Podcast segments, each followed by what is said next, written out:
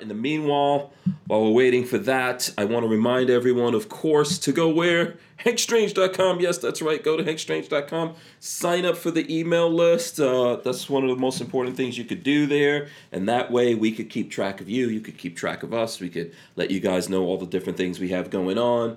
Boom. Look at that. Check nice. out those patches. You can get these from HankStrange.com. This uh, this one right here, I call it my super suit patch with the laser blaster. And then this is the broadcasting one here. I am going to be working on some other patches. We got to sell these first. And then after that, you know, they won't, they'll, they're limited, limited time editions, right, Joe? That's how you got to do it. Exactly. So make sure you guys go there. If you're looking for the shirts, those are on Ballistic Ink. Ballistic Ink is up and running. You could go over there and check out all the different things that we have going. I'll probably, if I remember here, I will go into Ballistic Ink and show you guys some of the stuff that we have going on over there if you want to check it out. But until then, I think we'll just jump into the show here. Let me press the button, get it going. I don't hear. Welcome back to the Hank right. Strange situation. Make sure you guys subscribe, thumbs up, ring the bell so you can be notified. Okay, so we've got someone new here. The Rogue Banshee's new. You know, this is how we do it. Jazz hands. Come on, everybody with the jazz hands. I hope there you guys have your big girl panties on. This is episode 609 of the Who Moved My Freedom podcast with my special guest tonight, Joe from 13C Gun Reviews. Joe's here. What's up, Joe? Hey. Glad What's to be back. Glad yes. to be here. Glad to have you back, my friend. Good to see you here again. Um, and then we also have the Rogue Banshee joining us. Look at that studio, man. He's kind of, he's kind, of, he's trying to embarrass us here. You know, he's got like. I, I got to stage you up somehow. Yeah, you know, you know he's got a nice uh, photo booth set up over there or something like that. Looks like you've got a, um, you know, a reloading machine all set up. Man, just fancy. Yeah, this is this is my version of the man cave. Okay, very you know? nice. Load the ammo there. Do the videos over there. Uh huh. Okay. Awesome. Awesome. So, uh, welcome to the show for the first time here. I will. Uh, I'll show you guys. I'll throw up some uh, links to everyone's channel. Actually, here. Let me see. I should be able to do that right now. Let me go over to. Uh, so here we go. Let's see if we can roll this in. Let's just come on. Get it. Press the right buttons. There you go. Boom. Okay. So there we go. 13C gun reviews. You guys need to go there. You need to subscribe to the channel. 13C gun reviews. Make sure you hit it Thank up. You. Joe's got a bunch of new videos going on right down here. You've got to actually go look at our videos, okay, and thumbs ups and comment because YouTube's going out of their way to block us off. So make sure you guys go there, support Joe. He's got lots of cool guns coming up, and he'll talk, answer questions, all that kind of stuff. And here is the Rogue Banshee right there, which is basically looks like a Banshee with uh, dual wielding. Jason.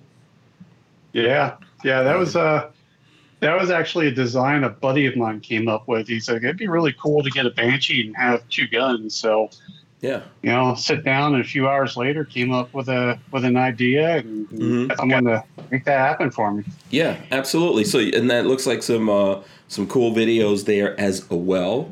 So um, yeah, it looks like you've got some uh, Sig P320 stuff going on here on the channel. How you liking the the P320? Uh, I've been running the P320 since they first came out, so I okay. I like the 320. It's kind of the SIG that I've always waited for. Okay, all right. So um, have you done? Because uh, I know it's modular. Have you done any modular things with it yet? Um, yeah, I've done I've done a lot of stuff. Uh, uh, about a month ago, I did a video of the the 80% arms and the um, uh, Wilson Combat grip modules. Okay. And kind of compared the two of them and ran them side by side over at the at the range and kind of gave a feeling. Did a benchtop review of what I thought I was going to be and mm-hmm. got to the range and ended up being the op- the opposite. Okay. Okay. All right. Cool. So we'll get into some of that here. So we've got both you and Joe here. Joe, I guess you uh, you probably I don't know if you guys ever met, if you ever met uh, the Rogue Banshee before. I don't think so. All right. I can recall. No, I don't believe we have. Yeah. Okay. All right. Cool. So you know this will be a little getting to know you session. Move to my left. Yeah. Go a little bit. Go that go, way. Yeah. Let's see. Yeah. I don't know. We'll, we'll tell. Oh, okay. There you go. Yeah, there you go. Now you're centered. Right, cool. Now you're centered. You're in the middle there. Uh, shout out to Ghost Tactical. I see him out there uh, as well. Anyone else coming in here in the chat? Make sure you guys smash those thumbs ups. Okay, we really, really need those thumbs ups as much as you guys can uh, afford to give us. We will appreciate. Just treat it like if you're voting uh, in California or someplace like that or Chicago and you know, get as many vote thumbs. early, vote often. yeah, exactly, exactly. Um, shout out to everyone. It is Friday. It's Friday out here. We will take questions and things like that. Um, if you guys have any questions, so let me see. Um, let's see. Where should we start? Okay, you know what? Let's be official since we've got the Rogue Banshee on here for the first time. Explain to us like who you are, where you live, how you got into uh, how you got into this whole YouTube thing and doing gun stuff. Well, I've been shooting since I was 10. Um, got my first uh, gun when I was 12 and went out hunting for the first time when I was 14. Uh, so I've been shooting for a long time. Uh, I got my FFL uh, about 10 years ago. We actually just closed that business down. But while I was, you know, being, you know, while I was in FFL, I got my hands on a lot of guns and got to play with a lot of things and live vicariously through a lot of my customers buying stuff and coming through. And um, in the process of that, I also was doing Cerakoting. Okay. So, you know, I kind of, doing Cerakoting, I kind of hated taking people's guns apart and putting them back together. And I started doing some YouTube stuff on it and um, figured the YouTube thing out. And that's why there's a lot of uh, disassembly and reassembly videos mm-hmm. on my channel. And um, it just, the channel's starting to grow and I'm moving into some other things now. Okay, cool. Um, is you know, are you getting a lot of harassment from YouTube? How's that uh, whole situation playing itself out? No, I don't. I mean, I've had two. I've had two videos taken down. Um, they just then, so they they deleted your videos or yeah. Okay. So they took my AR-15 reassembly video. Hmm. I mean, when I posted that a couple of years ago, that thing I put it up they flagged it. I asked for a review, and instantly they took it down. Mm-hmm. Um, I I denied that. I, I, was denied that that review immediately. Mm-hmm. Um, okay. And then uh, probably I don't know about six months later, um, they took another video of mine down. It was uh, how to reassemble the the Beretta, the 92 and 96 M9s. Hmm. Um, that that video had been out there for a little while. I guess somebody complained. They took that one down and mm-hmm. I put it back up and kind of neutered the video a little bit. Mm-hmm. Um, and it's, it's been there. Mm-hmm. Uh, and right now I've got uh, disassembly reassembly of a Winchester Model 94 that I've been fighting to get monetized. Mm-hmm. And um, I lost uh, I lost the battle of that, but they did take the video down. So mm-hmm. that's a good thing. So it's you know, they're they're they're leaving me alone for now. Mm-hmm. Um, I'm I'm working on how to make my content YouTube friendly, and then mm-hmm. when I can't, I, I, have to cut the content, and then I just tell people I cut the content and mm-hmm. go to my web page or my full thirty or Gunstreamer account mm-hmm. to go see the the full video. Yeah, yeah. So okay, so when you uh, a couple things here, Joe, feel free to jump in if you have any questions. But I'm just sure. curious to see. Okay, so they took down this video and then you said you neutered it. Uh, how, what did you change in there? I just I just went through and cut some some sections out of me putting some parts back in, so that way it wasn't a complete build. Mm-hmm. Um, and when it happened uh, for that Beretta one, it, it, it pissed me off so bad that mm-hmm. the the thumbnail of it is not even a regular thumbnail. All it is just says censored on it. I mean, it it pissed me off a lot, but mm-hmm. I, I, got over it, and I'm just just trying to work within the guidelines, and then just point people to the real content when I need to. Right. So they put the censored thumbnail, or you did? You just put that because I did. Yeah. I did. That was just kind of my. That was just kind of my, you know, yeah. anger. Yeah. Flying the bird. yeah, exactly. It. It's pretty. that was pretty much what it was without actually doing yeah. it. Yeah. Yeah. Okay. So, um, and then the other thing I wanted to ask you along those same lines is you said you're trying to make it more YouTube friendly. What are you doing um, to to do that? So, um, you know, I was on uh, CloverTac's um, uh, podcast last night, and we kind of mm-hmm. we kind of let the cat out of the bag about that. Mm-hmm. Uh, I am taking that uh, Winchester Model 94 disassembly and reassembly video mm-hmm. that I can't get monetized, mm-hmm. and then I'm going to I'm going to adjust some things, and then we're going to send that one back up mm-hmm. and see if we can find where they don't like it. What we're finding is, you know, my content is very here's how to disassemble it, here's how to mm-hmm. reassemble it. Mm-hmm. So now we're trying to do things of this is why you would want to disassemble or you know a firearm. Then when you're done fixing a problem or cleaning it, doing a deep cleaning, mm-hmm. this is how you back together, and these are some right. of the gotchas. Mm-hmm. And trying to make it a little more, uh, trying to get them to understand a little more about why you would need to take a gun apart, or okay. possibly have to put it back together. Mm-hmm. Yeah, absolutely. Um, uh, I, and, and I think this is probably like something good to get into here because we're all going through that stuff. Joe, I know um, mm-hmm. YouTube demonetized your entire channel, right? Right or wrong? Yeah, they did. So they okay. started out. Uh, they, they kind of went through in a systematic fashion. So mm-hmm. uh, several of the videos, and once I see my image come up here, I'll try and center myself on that. yeah. The, no, I, what's I've actually got, showing. You're on the whole screen right now. Okay, okay. cool. All right. mm-hmm. So um, initially they started out, you know, like everybody else, uh, um, you know, demonetizing videos here and there, um, somewhat randomly and sporadically. Um, most of them I was able to challenge, and about 50% got reinstated on monetization. Mm-hmm. Um, then some of them went back to yellow again, where you know, I've then at one point everything you know pretty much went yellow.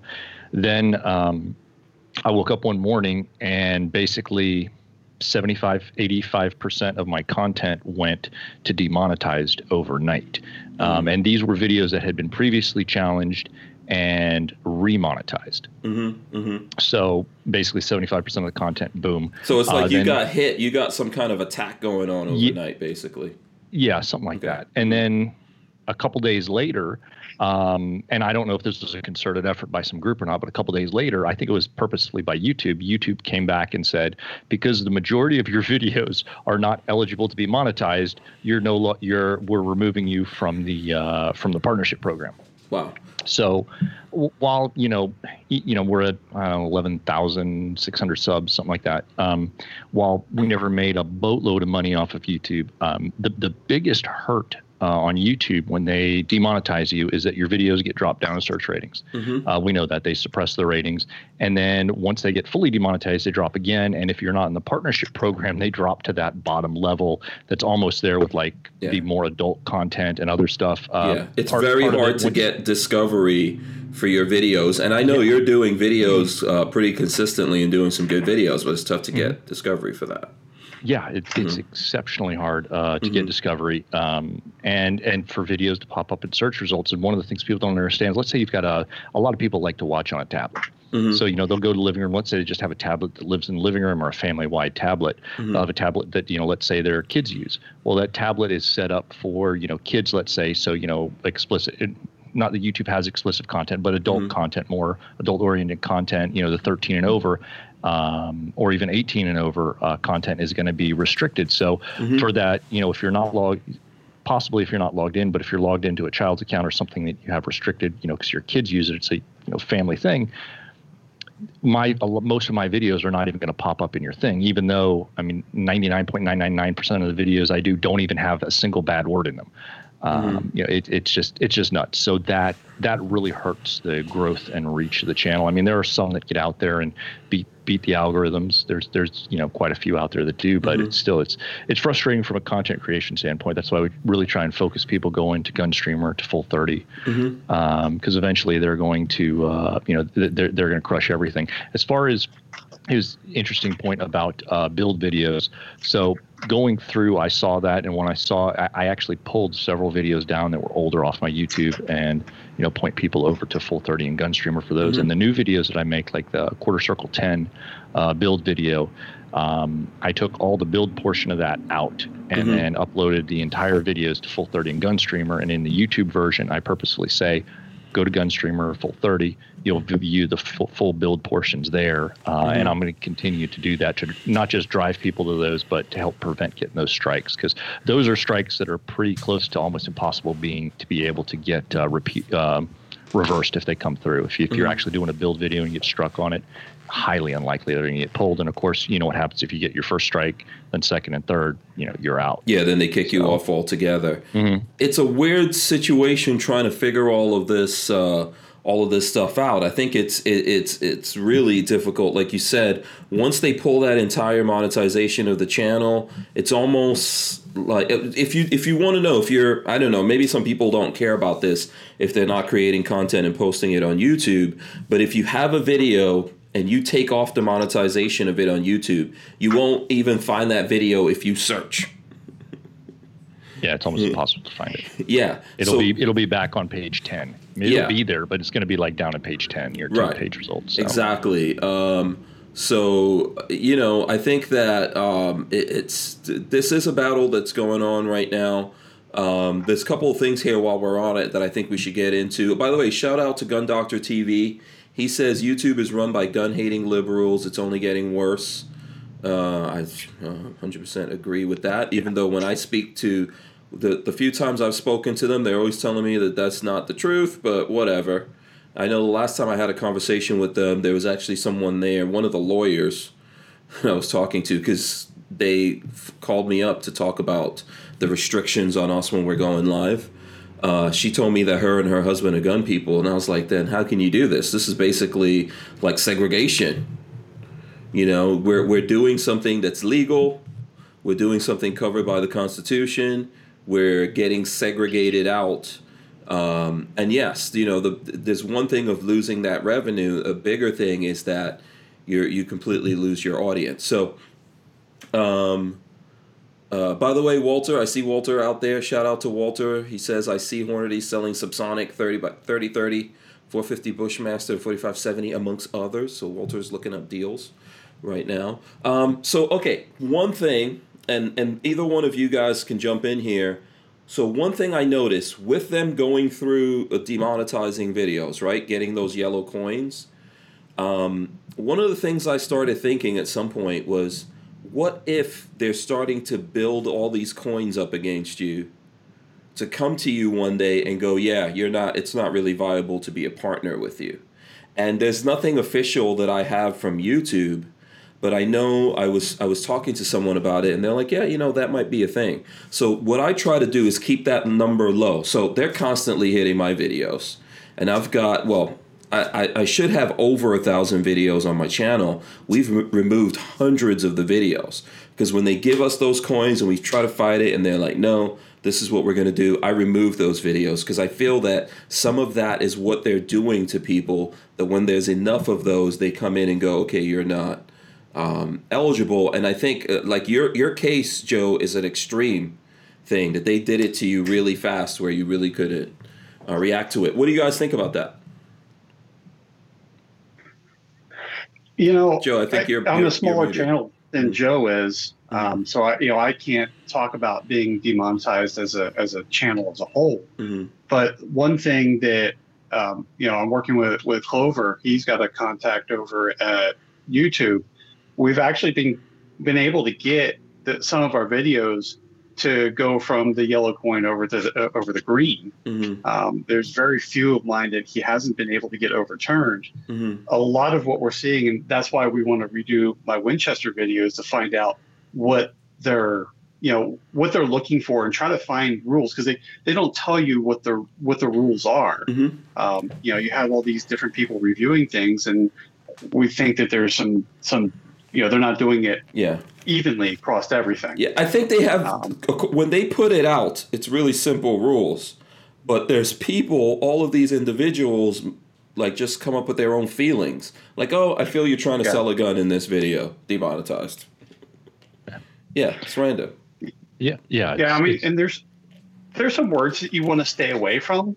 Um, mm-hmm. You know, and especially with mine, you know, with very heavy disassembly reassembly, uh, we're finding keywords that I say in, in my videos that we're trying to avoid. Mm-hmm. And we're trying to tweak my content just a little bit to see if we can find where where they're feeling because it, it's kind of like you know it, it's kind of like going to court you know whatever whatever your judgment's going to be depends on the judge that you're in front of mm-hmm. um, some of the some of the people doing reviews of videos may understand things some may not mm-hmm. so we're just trying to figure out at least for us is what's going on how can we how can we make this experience better so people will stop getting um, yell but like i said i can't speak to being a, a, a, a channel demonetized like joe is um, and you know i hate hearing things like that because mm-hmm yeah, I've watched. I watch his content. I, I like his content. And, um, I don't think he needs to be demonetized for things. Mm-hmm. Yeah. yeah. Sorry, Joe. Go ahead. Uh, jump oh, in. Sure. There. Yeah. Mm-hmm. So so um, your your point on you know too many yellow coins is gonna is is gonna be a flag. Mm-hmm. Specifically, in the email they sent me uh, as justification for removing me from the partnership program was that I didn't have uh, that that too high of a percentage of my videos were not eligible for monetization. Mm-hmm. That was in the email. Um, I can send you that email, uh, mm-hmm. Hank. I can send it to you privately if you'd like okay. to take a look at it. Um, mm-hmm. Uh, I'll dig it back up because I saved it and archived it. But that's specifically why. So it doesn't stand to it.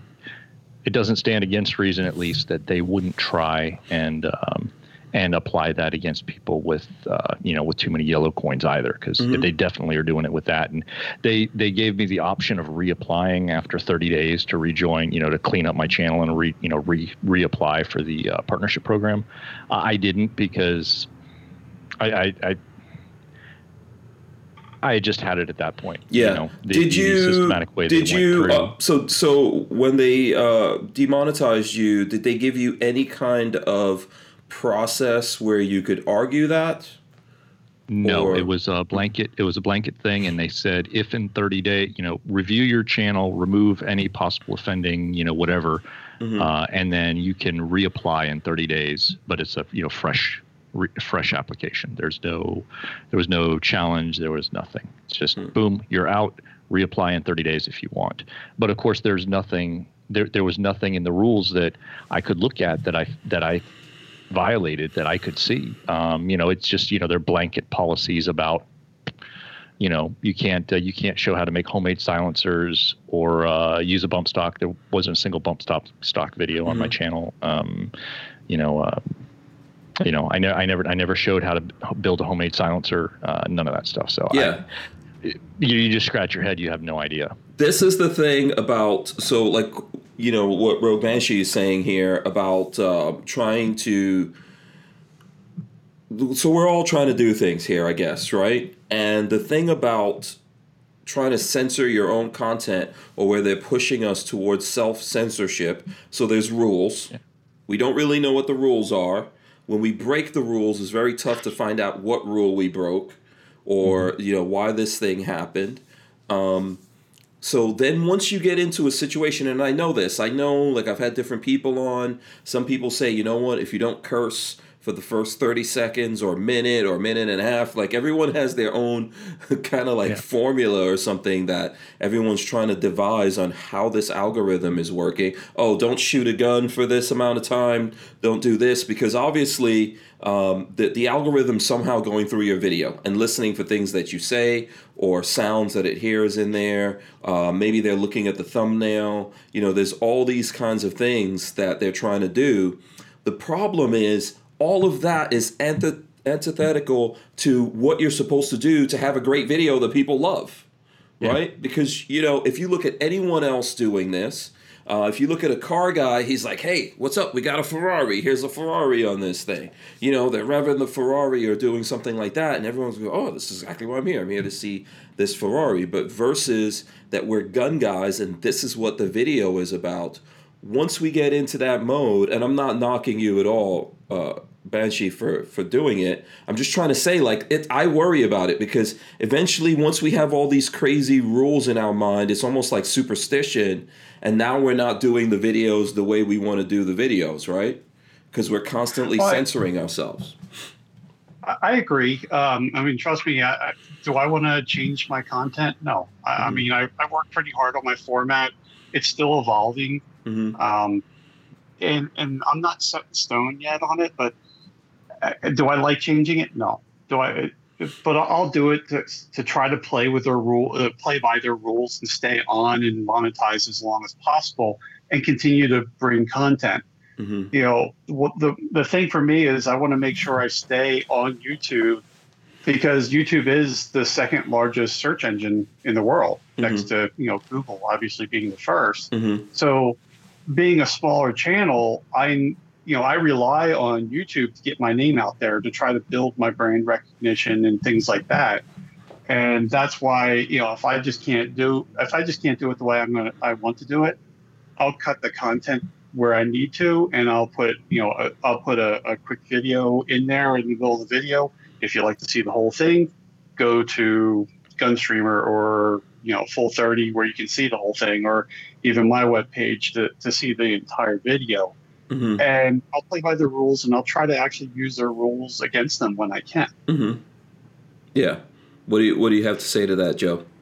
So yeah, I mean, I'm I'm not gonna I'm not gonna I don't feel like I need to censor any of my content because a lot of the things, like you said, like you know, don't curse in the first, you know, however long mm-hmm. of the video. Mm-hmm. Ninety nine point nine percent of my videos don't have a single bad word in them, and the one or two that do is like one errand, you know, S or mm-hmm. F bomb here mm-hmm. or there. So mm-hmm. that doesn't apply. Um, I've tried different things. I've talked with CloverTac uh, in the past several many months ago mm-hmm. uh, about trying different things. We tried some of the tags and whatnot, and a couple different keywords and stuff in the things to try and uh, uh, get some of those yellows to turn green back mm-hmm. before I was demonetized.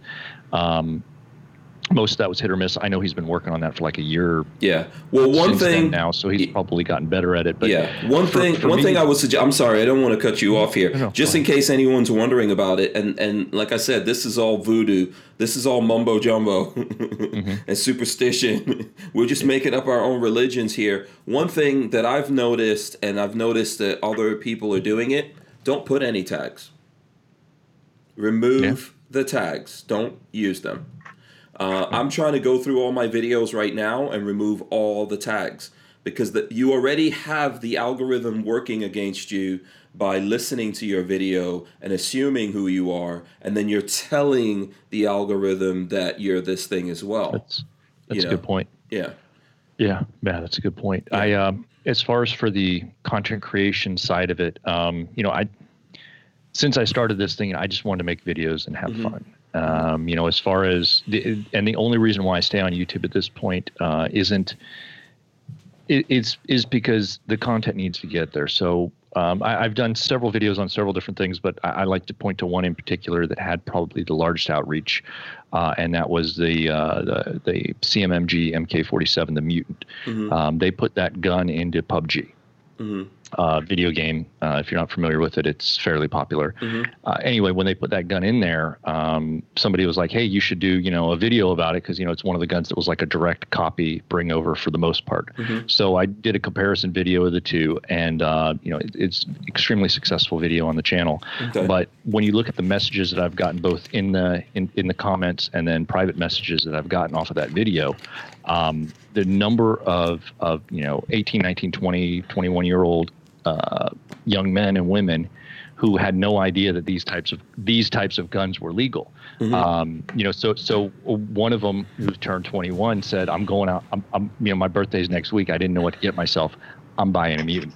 Mm-hmm. I didn't mm-hmm. even know I could buy one. And he actually followed up with a picture of him at the range shooting it. And it awesome. was his first time ever shooting a rifle, mm-hmm. uh, which was pretty cool. So you see that kind of engagement that, that you're not, I love Full 30 and I love Gunstreamer, but they, they aren't mainstream yet. And I do try and push everybody that I can to them. Mm-hmm. But the, the, the 18 to, you know, early 20s gamer, especially, mm-hmm. who may have grown up in a house without guns mm-hmm. or who just watches mainstream media doesn't even know that these evil black rifles are legal when they see content responsible you know good responsible fun content about the guns that they like in the game and they realize they can own those guns um, it's it, you know it it's amazing because you've you've just converted in some cases you've either converted somebody or took taken somebody at least who was mm-hmm. neutral mm-hmm. and moved them over now they've taken ownership of a natural right and now they're at least hopefully going to vote and you know in that regard so mm-hmm. it's it's a fantastic way to reach new people and to help engage with new shooters and and and move the right to keep and bear arms forward and to me that's the most for, for what I do, that's the most important thing is to be able to hopefully engage with with new shooters and get them going. I mean, I, I don't focus on like training or tactical content really mm-hmm. or anything like that. That's not in not only it's not my background. I'm I'm not in a position to instruct anybody on that. There's people mm-hmm. far better than me, but for what I do and the information I put out about about the guns and silencers, other accessories. Um, mm-hmm.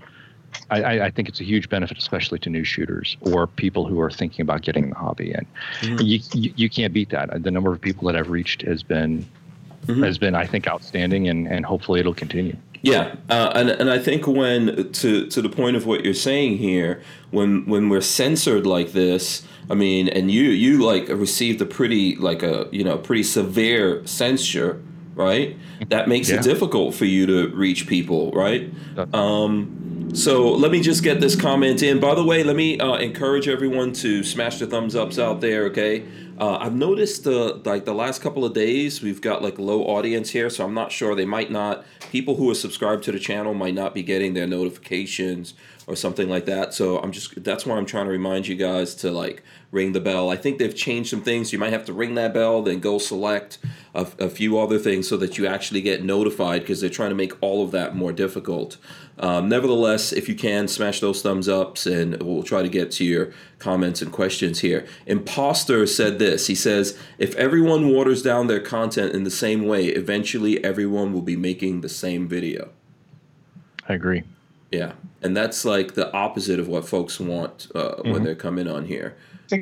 I. I actually disagree with that a mm-hmm. little bit, not okay. not completely. Mm-hmm. Um, you know, I wrote back to Imposter there that mm-hmm. as a content creator, my best advantage is how I bring you the content, mm-hmm. not necessarily what I say. Mm-hmm. Um, you know, when I did when I started my channel doing disassembly and reassembly, I there's a hundred disassembly and reassembly videos out there.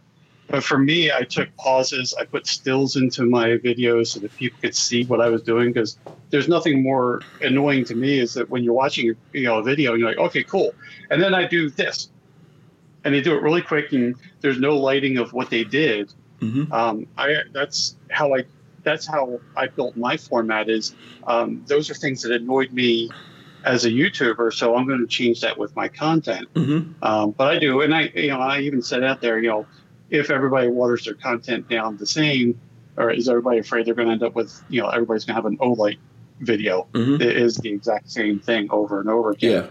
Um, and I see that, but I think as content creators, we can do some slight changes to our content, or not slight changes, but it's how we present our content mm-hmm. is one of our biggest advantages. Yeah, I think we so you know, I think both of you have a point here, and I agree with your point that you're making. I think ultimately what twists all of this, like, we are kind of doing the same things, but with twists, right? Some mm-hmm. people don't have ac- like we have access to different guns. We like different guns, right? We live in different environments. Um, I think that you know uh, like you said, you see certain things, you're like, oh, you know what? I'm going to make this better and get some more details here. Um, you know, Joe's going to see something one way. People are just going to identify with who they want to identify with, right? Someone's just going to like, you know, Joe's smooth, mellow accent. Right? Someone's gonna like some kind of craziness that goes on. You know, you might look like someone's uncle or brother or friend. Like, this is how people figure it out, right? You know, and and and people ch- like just choose who they want to identify with. I always tell people that we are as content creators doing this. You know, we are. It's just picture yourself as an artist. You create that artwork, whatever it is, photograph, sculpture, painting. You know, you create it, you put it in the world, and then the people choose. Now, the thing is, is that if we are all trying to get our voices heard and someone saying to us, "No, we don't like this voice. Uh-uh, we don't want to hear that. You can't do this thing. You can't do that thing." They're starting to narrow down those twists and those options, right? And I think that's the thing that um, that's really dangerous about what's going on here. And there doesn't really seem to be much of what anything that we could do about it. I don't see anyone in the government paying attention to this. Um, I think, like, uh, uh, so far as the president goes, one of the things is that you know the president only pays attention to this if one of those social media platforms messes with him.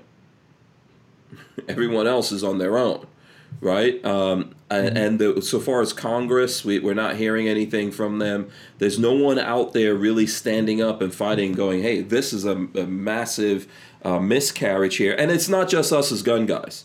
I think that there's people in uh, in uh, you know we're seeing this happening to people in politics, people in commentary, lots of different things that they're getting um, smacked upside the head here, and it's really dangerous. Um, so so far as the options, because we've talked about the options a little bit here, because I just really don't think there's much we could do with YouTube other than like try to scramble and stay alive there. And I really do think we need to be there because that's where the massive discovery is, right? And the chance for growth. When it comes to the other channels, our options right now, I believe, are Full 30 and um, and Gunstreamer, right? Is, are there any yeah. other options maybe I'm leaving out? There's one or two kind of startups that may be hitting that may be mm-hmm. more freedom based, which would mm-hmm. give us some more reach. I know mm-hmm. uh, Ben Swann and their Truth in Media project is about to launch something allegedly. Um, and he's he's a good freedom loving uh, reporter journalist. I mean, mm-hmm. a real journalist, not reporter. Mm-hmm. In 2020, we have to make that distinction because mm-hmm. reporters are not journalists. Um, so that could be interesting. Um, we'll see how that plays out. And what is that but again? It's like ISI ise.media. I'm, I'm not sure. Yeah, and who's doing ben it? Swann, ben, ben Swan. Swann. Okay, Ben Swann. Yeah, and okay. Truth in Media. So okay. it'll be it'll be interesting to see how that plays out. Mm-hmm. Um, I don't know if it's live yet or not, but mm-hmm. it, it's it. There are hopefully other options. You know, we see yeah. different things going on with MeWe and Parler and whatnot. You know, I don't right. know. You know, the big the big thing that's going to hurt a lot of those is, especially for you know really massive channels uh, that are still monetized on YouTube. You know, there if there's not monetization somewhere else for them to go and you know they pay their mortgages with with YouTube so to speak mm-hmm. it's they're not going to drive somebody necessarily and th- this is overall so this isn't mm-hmm. necessarily gun community this is just overall whatever you know whatever it is right so mm-hmm. uh, you know they're not necessarily going to drive that content to another site where they can't get monetized at least initially right because mm-hmm. nobody would want to take you know six figure hit to their annual income mm-hmm. um, but it is what it is right mm-hmm. um, you know so it's going to be it'll be interesting to see if the groundswell kicks on. There's been a lot of things that have come up and failed. Mm-hmm. But look, you know, my look at look at the time when MySpace was at the peak of its game. Nobody, you know, it was going to be there forever, and then boom. You know, now there's a huge push against Facebook. Thank God. So yeah, yeah. Um, you know, maybe, we'll maybe, yeah, maybe there'll be a pushback here. Let me get this comment in real quick from Brian Quick. Oh, mm-hmm. look at that! Isn't that that's convenient? Uh, uh, Brian Quick says, kind of feel that gun videos are pretty much the same. Just to stay on YouTube, the content creators have removed the unique flavor, and now they're just commercials. Let me get this back up here. Um, I don't watch gun videos much anymore. And um, and one of the things that I've noticed, and I'm we're still putting up gun videos, but YouTube's knocking them down pretty uh, pretty severely here. And but I've noticed when I pull out snippets, like let's say from doing the podcast, when I put those up, or when I'm just talking about things, those tend to do a little bit better on YouTube. That's what people are looking. And I do feel maybe like what Brian Quick is saying that there's a lot of people out there like what you know what am I even doing here because they they can already see the signs that in order to survive everything's pretty much starting to look like everything else you know? Um, so that's that's interesting. Okay so in terms of full 30 i don't know if you guys want to comment on that but in terms of full 30 and gunstreamer what are you guys thinking about these platforms? Are they offering you what you want to? I know full 30 just announced that they went through ownership change which we've kind of known about for at least a year i think in my opinion but um, they're they're announcing it now and they're trying to change the way that they're doing things. And Gunstreamer also is going through ownership change. So, what are you guys thinking about these two platforms? For me, I don't know really much about the new ownership uh, on either one. Mm-hmm. So I, you know, I, I, don't, I don't know where it's headed. Mm-hmm. Um, you know, it's it's unfortunate, especially that Gunstreamer wasn't able to stay self sufficient and they needed to bring in other things. On the other side, it's really good that they didn't go under, and that you know they they found a way to keep going. I'm really happy about that. Uh, mm-hmm. the full 30 thing, it'll be interesting to see where this plays out. Um, I don't even remember if they have the app up yet or not. Um, I don't think so. Um, it, I don't think the app the app is in beta. I'm on the I'm on the beta at least on the Android beta. Mm-hmm. Okay. Um, so it is it is it's coming. Um, they they've got some bugs they got to work through, but it they're trying. I, I, I see a huge thing with people wanting apps. Um, I don't Mm-hmm. For me, I don't like to install a lot of apps on my phone. If I can get there through my web browser, I would much rather go through Firefox than mm-hmm. go through anything else. Just like I don't have Facebook installed on my thing. If I wouldn't even have Instagram on mm-hmm. my phone if it wasn't for the fact that you have to have Instagram on your phone. Yeah. And um, I think everyone's doing their viewing in a different way. I think yeah. a lot of younger people are doing it on their phone. Um, I've noticed my kids, and they're like in, they're in uh, 1920. They're in that category. Um, I think there's uh, people doing it on the computer. I know I like to look at all my YouTube videos on the TV, or just like, like, I use YouTube, Netflix, you know, all those different things. Mm-hmm. It works through my TV, makes me happy. That's where I'm actually settling down and looking at stuff. Other than that, I'm probably looking at it on an iPod, uh, iPad if I'm working, or maybe on my phone if I'm in a rush and something's up or I'm not home and I need to take a look at something, then I look at it on my phone. So I feel like everyone's falling somewhere in there. Do we have? Um, do we? Is there anything? Neither one of those is on um, a TV app, right? Not to my knowledge. No. Yeah. yeah, that would be that would be a big thing. Um, and then so some I think like when it comes to full thirty, I believe that Jared Markel's running it now.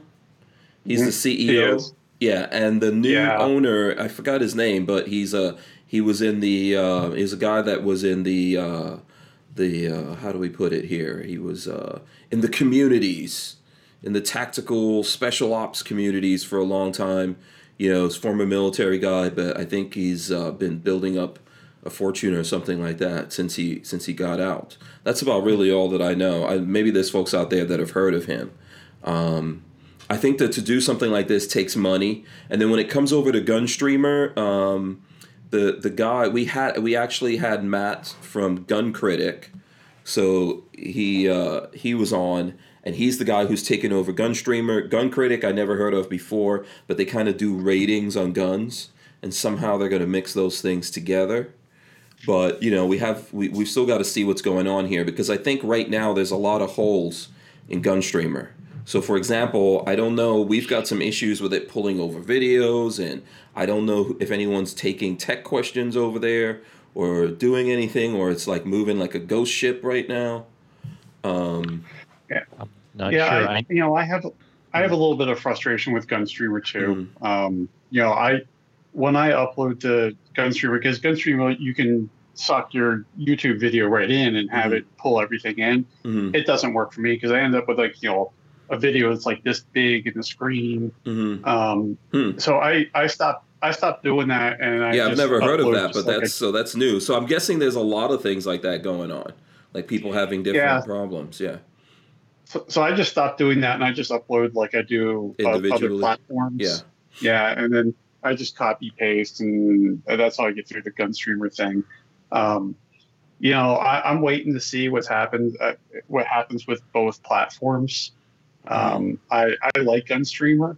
Mm-hmm. Um, I, I, think it's a pretty good platform. I like Full 30. Mm-hmm. Uh, I've had some pretty frank conversations with with Jared. Mm-hmm. Um, you know, I I told him that when when the ownership changed, I go, you know, Full 30 is kind of like being a boat owner. You have your you know your your two happiest days is the day you get your boat and the day you sell your boat. And Full 30 was like that for me. The happiest one, you know, my happiest day was I got my Full 30 channel. Mm-hmm. And then I was coming up with my next happiest day, of full 30 of leaving because I was having so many problems. I was opening tickets with, with support. They weren't doing anything. Uh, I was, uh, you know, annoyed with things. And mm-hmm. yeah, he opened up to me. He's like, Hey, look, you got a problem. Let me know. And, you know, I've, I've sent them some things and, you know, things happened. And I, I think they're trying to turn that platform around. Mm-hmm. Um, and, you know, I mean, let's face it, full 30 monetization dropped one day in January. Mm-hmm. You know, it's been on, just, it's been on and off. So yeah, yeah, there's certain things. There's I don't know, man. I've been following Full Thirty for a long time. Obviously, Full Thirty originally was started by Mac.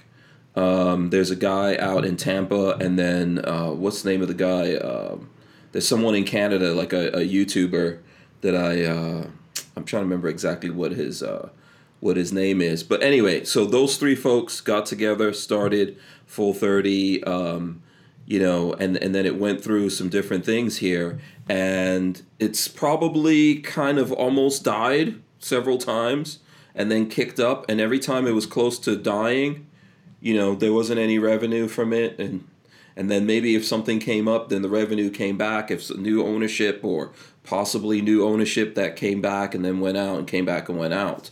So um, I don't know if there's anything going like that now, and I'm not even trying to say that, that I don't personally think that's the number one thing. Ultimately, here I would like to see a platform that I can rely on and take the, the time that necessary to invest in doing it because it's a lot of stuff. Like I personally have several channels you know, I've got my main YouTube channel, this one. Uh, I've separated other things that I'm doing, you know, like the car stuff. And it's really tough to juggle all of that as well as social media and doing all the things that it takes to do. And I'm, I'm doing this like full time, you know, so it's tough to do all of that. So if I've got to go and upload stuff on Gunstreamer and do stuff over there. Then I have to go do it on Full 30. Then I have to deal with YouTube. Then YouTube's constantly going after the videos. Then we got to take videos down, put videos back up, answer, share this stuff. You know, it's it's insane. It's insane. So I, I really want to. Um, it's important to me. The biggest thing is I want communication. I want to actually be able to talk to the people behind it. Actually talk to them you know, not to say that they have to spend all their lives talking to me, but I want to make sure I can communicate with these people and not just now that everything feels brand new to them that they want to talk to me. Because if I make a massive investment in that and it goes wrong, you know, that's a lot of time wasted and then I'm kind of just left out there. You know, what what do you guys feel about that? No, I, I agree. I mean, that's why I kind of diversified the platform and I load, upload to just about everything. I used to upload to even more, but I, I just can't keep doing that. Mm-hmm. You know, mm-hmm. just uploading takes mm-hmm. time and, mm-hmm. um, you know, and bandwidth. And those are just two things I just don't have a lot of to deal mm-hmm. with, you know, to mm-hmm. work with. So I'm picking like my cores now. And, you know, I'm a, a lot smaller channel than both of you. And I'm having time keeping up with things. I can't imagine what you guys are doing. Um, you know, because I'll have comments coming in from YouTube, coming in from Full 30, coming in from Gunstreamer, and just trying to keep up with three platforms of comments on this the exact same video.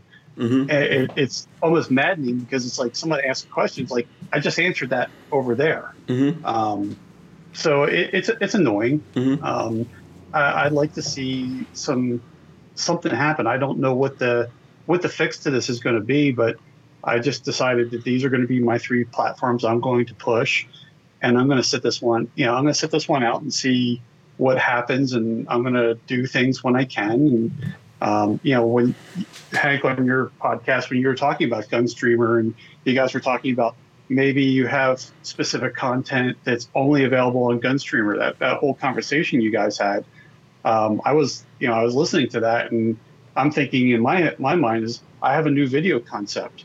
Maybe I only launch that on a Gunstreamer or a Full 30. Mm-hmm. but which one do I pick? Mm-hmm. Um. Which one? Which one's going to help me out the most? Um, and I'm holding back because you know, mm-hmm. unfortunately, I'm just in the beginning stages of that content, trying to work the bugs out and what the mm-hmm. format's going to be. But sooner or later, I'm going to have to make a decision of where that's that content's going to go, and you know, who do I back? Mm-hmm. Yeah. I just don't know yet. Yeah, that's, that's a good point, man. That's a good point. What were you going to say, Joe?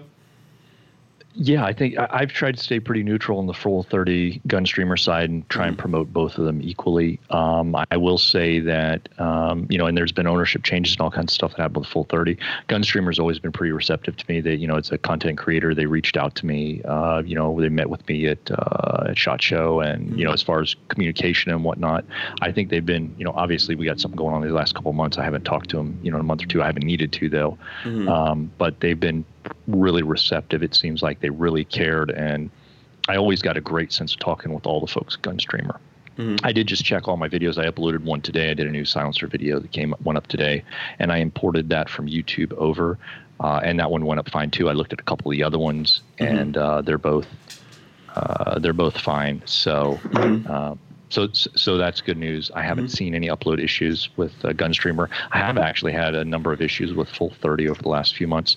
Most of those seem to be resolved now. And the uh, Jared uh, gentleman, uh, he's been mm-hmm. he's been emailing. Uh, I had one or two emails back and forth with him not long ago. Mm-hmm. Uh, so they seem a lot more receptive now. I think in that transition, maybe whatever. So either way, I'm I'm I'm pleased for both platforms again, I don't know which one to support over the other, and I would love to see you know the users, uh, you know, you know who are out there, um, you know, as a community, if you will, you know, j- just preferably pick both. Mm-hmm. Or you know whatever you want to do, start investing your views there when you're going to watch mm-hmm. gun videos. Um, and I know it's kind of counterintuitive, but you know, preferably, you know, like I said, if somebody's looking for a new video that I upload and you get that notification on YouTube, um, and you didn't get it, you know, somewhere else, go pop over and watch it instead on Gunstreamer or Full 30. Don't watch it on YouTube. Um, mm-hmm. And and and I've seen some of that feedback from some of my subscribers that they're doing that. Mm-hmm. Um, you know, to drive content there. You know, drive users there. But mm-hmm. it's going to be up to the community. It's just like any of these other social media platforms. And and I'm guilty of using YouTube way too much too. Yeah. Um, even as much as I hate them, you know, they're they're so ubiquitous. Everything is there that it becomes easy to just click from one video to the next. Mm-hmm. And those algorithms are there. Those suggested videos are there to engage you and to pull you in purposefully mm-hmm. and keep you there. And the way that sometimes randomly these suggestions come up. They're not random. There is a whole hive mind computer back there coming mm-hmm. up with these algorithms based upon your watch history that just compounds itself. So you know it could be something allegedly out of left field that they know based on their algorithms is going to pull you in. So it, it i get it. Mm-hmm. trust me i get it. At the same time it's going to take diligent effort and hard work to get the community to to, to, to start really supporting these other ones. Yeah, and I'm not trying to pick any winners out of this. I'm pretty sure Jared Jared Markel is, uh, you know, uh, I'm trying to remember what was the name of his dad. They they have student of the gun. Those are the student of the gun guys right? So oh, okay, yeah, I, I, knew I knew that name from somewhere. Yeah, I didn't even put two and two together until now. Right, and it's got to be tough for him to try to figure all of this out answer oh, all the, the different questions that's going on there. So far as Gunstreamer, um, I think that uh, Matt, the guy from Gun Critic, that's all brand new. That all happened within literally the last couple of weeks. So I don't even know if he's moved into Gunstreamer yet. You know what I mean? So he might have technical ownership over it, but is he actually in there? He's not necessarily a tech guy who's doing tech stuff. You know, was so. it? Did did he just buy it and acquire it, or is there some kind of partnership there, or did he? Do, do, My do you know? understanding, and I know Armament and Axis asked a question about this too, which I'll get up there. So Armament and Axis says, did Hickok Forty Five help Gunstreamer out money wise? So just to answer that question, and and then get to the the one that you just asked, um, you know, he did talk about this on the show. He said that when Gunstreamer was going down and we all got the um, the email that hey we're gonna we're closing this down Hickok got that as well. And then Hickok reached out, I think, to the guys at Bud's Gun Shop, who he's, you know, he does stuff with Bud's. I believe Bud sponsors him. Um, so he reached out to them. One of the partners there knows Matt. They're partners, I think. And somehow they they got Matt to reach out because and and when I reached out to um, I didn't speak to Hickok about this because I don't have any way of uh, talking to him. We're we're not like uh, I don't have a number or anything. Yeah, but I did reach out to Big John, who's cool. He's been here on the show. Mm-hmm. I reached yeah, out to cool him over social media. He at first didn't even know what that was about. I was like, "Oh, did did Hickok do this?" And then when I explained to him, you know, everything I just said, that Hickok called up uh, Buds and asked if they could do something, and then they reached out to this guy. He said, "Okay, that sounds like what happened." But he's not aware of who the guy actually actually is. So that's kind of a long way of answering that question that I don't like Hickok I don't believe is financially at all involved in it. He just didn't want to see Gunstreamer go down because this is where his content is as well, like a lot of other people. Mm-hmm. And he realizes because he he got hit with that and he's I don't know, I think probably the biggest guy doing what we're all doing and YouTube deleted their channel like twice within a couple of weeks You know, so he wants this thing to exist. He reached out to someone. That's how Matt got involved in that. And from what Big John said, they hope it works well. And I think Matt from uh, from Gun Critic slash Gun Streamer came on to find out from us what we could all do. So hopefully, I hope everyone wins. I don't think these like I've seen people say, oh, you know, these uh, these companies need to merge and get together. I don't think so. no, no, yeah. we we we we need we need viable com- competing platforms. Um, mm-hmm. You know that that that's because you never know when you know uh, you know j- just like when the three founding partners founded Full Thirty, they said they'd mm-hmm. never ever sell. Mm-hmm. Uh, you know they they um, mm-hmm. you know and and obviously you know things changed and they had to yeah. whatever happened there, mm-hmm. but I mean let's say the two of them get together and you know everything's great and then you know for whatever reason something happens and they get bought out by one large conglomerate and then boom, everything's done you know th- then it's youtube all over again right yeah um, no. be, be, because and i mean I'll, I'll be as honest as i can here if a large company sees something really growing and doing well if it's like a Google, a you you know, if it's like a Google or uh, or uh, uh, who the hell are the people who own Snapchat? One of those large companies, right? You know, Yahoo, whatever the company is. Mm-hmm. If they see a plat, uh, a platform up and coming and they know they're really tight on funds or they're you know almost month to month or whatever they'll come in and dangle an insane amount of cash over their head that to the people who are holding it is like oh my god that's a bajillion dollars mm-hmm. and for that company up there it's it's a drop in the bucket to to to acquire mm-hmm. this um, mm-hmm. and it, it, can happen like that. Yeah, and then, so then they don't often push the platform forward, right? Sometimes they buy it to shelve it. Yeah, so, yeah, absolutely. They'll pur- they'll purposely buy it to shelve it. I mean, if yeah. YouTube thought there was a viable, uh, it, you know, Gunstreamer, let's say for example, because mm-hmm. Gunstreamer mm-hmm. hosted a lot more than uh, than just they posted pretty much everything. If they mm-hmm. thought it was gonna, if they saw the numbers, and you know that you know there's somebody there at the home office who's watching every single trending platform, just like Facebook is everything else. Mm-hmm. And if they see it going, they're gonna grab it, just like mm-hmm. they did with Instagram, right? They see it going up, they're going to get in there and they're going to grab it quick, e- either to take it over and to run it or to shelve it because they don't want the competition for, let's say, YouTube. Mm-hmm. And we see it happen over and over again, and that's that's where we are with some of these big mm-hmm. corporations. I mean, it's it's just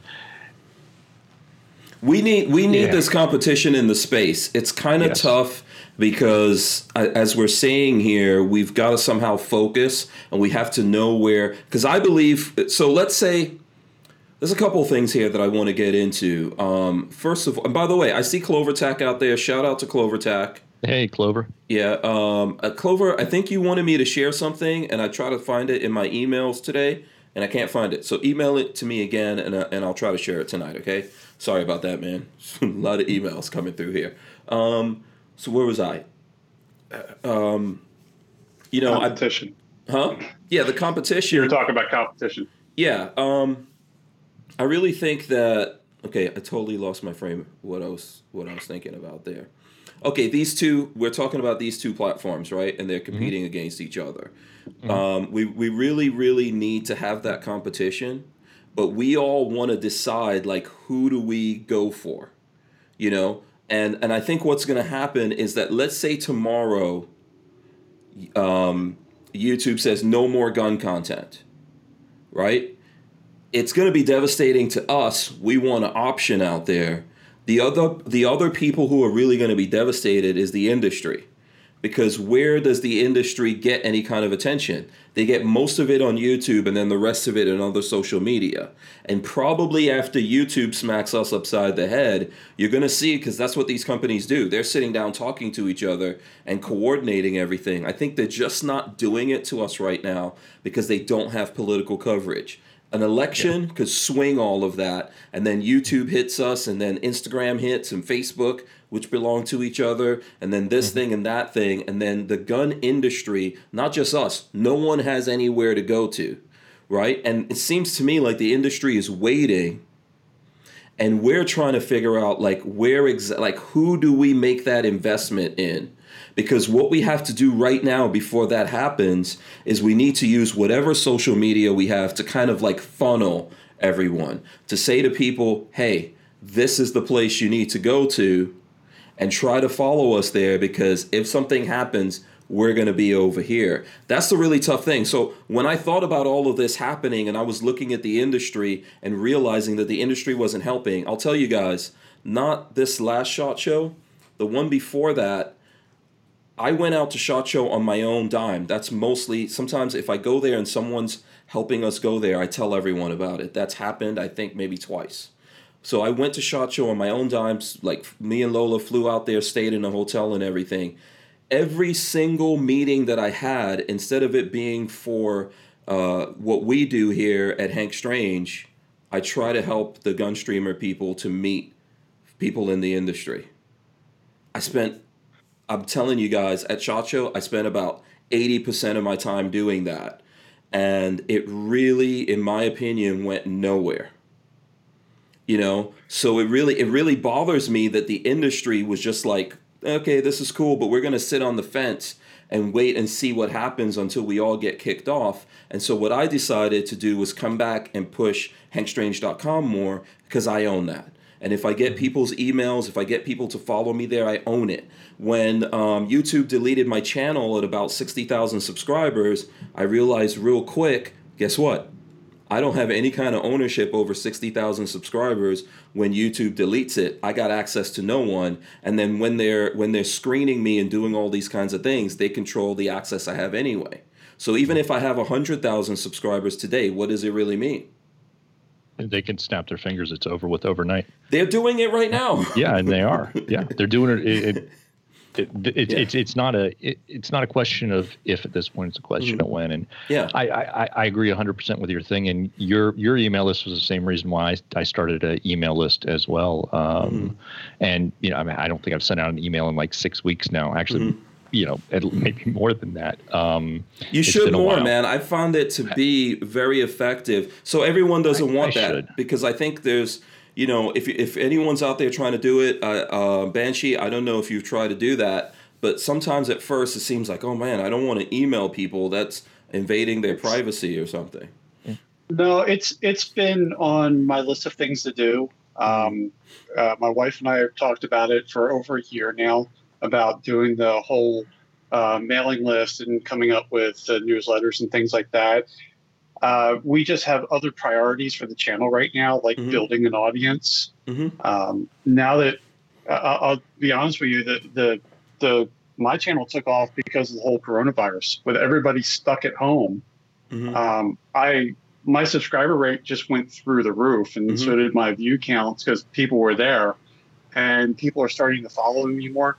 That is definitely thing is something that we're probably going to accelerate, and it's probably mm-hmm. going to happen next year mm-hmm. um, because once you get that, and th- that's the whole reason why I, when I launched my channel, I launched a website with it. I can control the website. Mm-hmm. Um, or you know, some days it controls at least, me. Like at least you have ownership over that, though. That's the thing. Exactly. It, it's better to own ten people, a hundred people, and I'm not saying we don't own them. There's no slavery, but at least you own your relationship with those people. Let's just put it that way for anyone who wants yeah. to get it twisted. It's better to own that relationship with a hundred people, you know, mm-hmm. through their emails that you can communicate directly than to have ten thousand subscribers on YouTube, but YouTube decides they're only going to notify ten people when you put up a video. Well, you have a different relationship with an email list mm-hmm. than than you do with subscribers. Mm-hmm. I mean, if you look at, uh, I'm sure if you look at all of our channels at our mm-hmm. stats, mm-hmm. the amount of views that we have from for subscribers versus non-subscribers, mm-hmm. our subscribers are you know this much of our view counts. Mm-hmm. Whereas if you sub- if you subscribe to a, an email, and I come out with a newsletter, you know, an email list, and I come out with a newsletter, I can tailor content to the people that really want to follow me mm-hmm. and want to know what's going on. Mm-hmm. Um, I can write content like, hey, this is what's happening, just things that I just can't do a video on really quick. Mm-hmm. Uh, so those are some things that I just kind of, you know, th- that's why I want that because I want I want to have a better relationship with my, you know, the people who consume my content. Mm-hmm. Um, and I want to make them feel that they're involved with what I'm doing. Mm-hmm. So no, I, I, get that. It's it's yeah. something that I'm definitely going to start accelerating soon. Yeah, I think it's important. So, like Joe, if I if I could give you advice, I don't mm-hmm. know, it might be out of place for me to do it, but no, please, please do. I'm I, trying to share to the Instagram story right now. It's just it, for whatever reason it doesn't want to post us to Instagram. Oh, okay. Fuck. I would say this, right. man. If you have that email list when you're putting out your videos, mm-hmm. make up a little email write up like about that video and send it out and and the folks that really support you they'll see that in their thing you know and they'll go oh okay because youtube youtube has totally left you in the lurch right mm-hmm. so this is yeah. like these are things that we have to use to reach out to people um, it's why i started doing um, you know focusing more on this podcast like even though this is still live on youtube i'm hoping one day there'll be an alternative but this is my way to speak to people. Then I give out a phone number. So I have a phone number on my phone. People could call me, text me. You know, and then there's the email list. That like we have to try to do these kind of things because we have ownership over it. And yes, we still have to support these different platforms. I think like uh, Full Thirty and Gunstreamer, and then mm-hmm. hope that the industry like comes out of the stone ages and realizes like can you imagine that gunstreamer and full 30 were both up for sale and none of these big companies out there were like you know what maybe we want and if you look at their websites you know i'm not trying to knock anyone out there but you you tell me the name of a, a company in the gun industry that's big and if we go look at their website it's shit just understand that for a second and then there's pl- there's people that actually have a platform like a platform, Gunstreamer, a platform full 30. That's actually what these big guys should be doing, right? Their thing should mm-hmm. be more than just a website. It should be a platform where you can see their stuff that they make or sell or whatever. And then here's videos from different people. And then people can get on there and talk to each other and all that. And mm-hmm. they have an opportunity to buy that on the cheap and they don't do it. It makes no freaking sense, except for the fact that this is how messed up the industry is. Right now, everything is selling. Anything gun related is selling. So the like people, yeah, the people in the firearms industry are so freaking backwards, right, and ignorant. I'm just, I know that's going to hurt some people's feelings if they're listening to me and they're in the industry. You're so backwards and ignorant that because everything is selling, you refuse to invest in your future. It's almost mm-hmm. like you don't believe in America, you don't believe in the Constitution, you don't believe in the Second Amendment, you don't believe in guns. You just want to sell everything you can right now and forget the future. You're not thinking, like, how am I going to communicate with gun people out there? What are we going to do? You're not thinking about it because you're just selling everything and making money. I, well, I agree, I, I agree with that a lot. And okay. w- one of mm-hmm. the big things with it is for, for you know some of the manufacturers who can't get it through their head, the concept you just you just you just put out there. Let me put it in another context from a business standpoint. All right, if this if the ability to get the knowledge on your products out there goes away, mm-hmm. you're not going to sell as much. New laws are passed, you're not going to sell as much you have to if if for no other reason than pure business sense you need to invest in protecting your business expanding growing your business it's you called know, business you know, i mean 101 for, for, right exactly so uh-huh. it, and i think this goes to you know kind of kind of you know your your point that a lot a lot of gun businesses are a bit ignorant on this. They mm-hmm. they don't really truly understand social media, anything else. It seems like and I see it a lot. I mean, how how many different gun groups or gun manufacturers go and select ad agencies, marketing agencies, for example, out of New York? Now we know there's one or two big ones out of the New York area that know nothing about guns. I mean, literally nothing. It's because they carry a large name brand. All of a sudden, they're like, oh well, we're going to go with them. I know. Pick, I know. Wanna, I know a you big. pick a, I know a I know a company in the gun industry a couple of years ago that literally showed me a 30 second commercial they spent half a million dollars on, and they went to one of those big ad agencies, and I was like, damn, dudes, damn, yeah. half a million. There's people in the gun community that are out here advocating for you every single day. You could have. What's what exactly is the deal? You know, and they're all like happy like to show off this 30 I don't even think it was 30 I think they did two 15 second things for half a million dollars. Yeah. It, that, that that's the kind of insanity there because in a lot of times they'll pull and and I mean we see it from both aspects but you know mm-hmm. you'll you'll you'll you'll see the flashy super super over the top highly polished things that companies like Coca-Cola for example you know, if they drop half a million dollars on two 15 second ads, that's nothing for them. They don't care. Mm-hmm. Um, you know, when you're talking about companies, especially with fire, you know, a lot of firearms manufacturing, there isn't a whole lot of margin there. Mm-hmm. Uh, not with firearms, at least mm-hmm. specifically. Mm-hmm. I mean, accessories and stuff. There's you know tons of margin, but when it comes to when it comes to firearms, a lot of them there's not a ton of ton of, uh, especially you know it's not a ton of room. Mm-hmm. And they're engaging these large groups that don't understand their client, don't understand the clientele. They certainly don't understand the product. Mm-hmm. Uh, and, and, they're pushing things that just don't make sense. And I see and I see it a lot with a lot of manufacturers when they jump over. And you know, a couple people that they have, you know, uh, some kind of in-house marketing group. And you know, you know, I speak with them a little bit. I'm like, man, you know, it's probably not a good call for you. There's several other you know groups that are centered on sports hunting. You know, it, even if it's not truly Second Amendment, it's at least in the sphere that do really good stuff.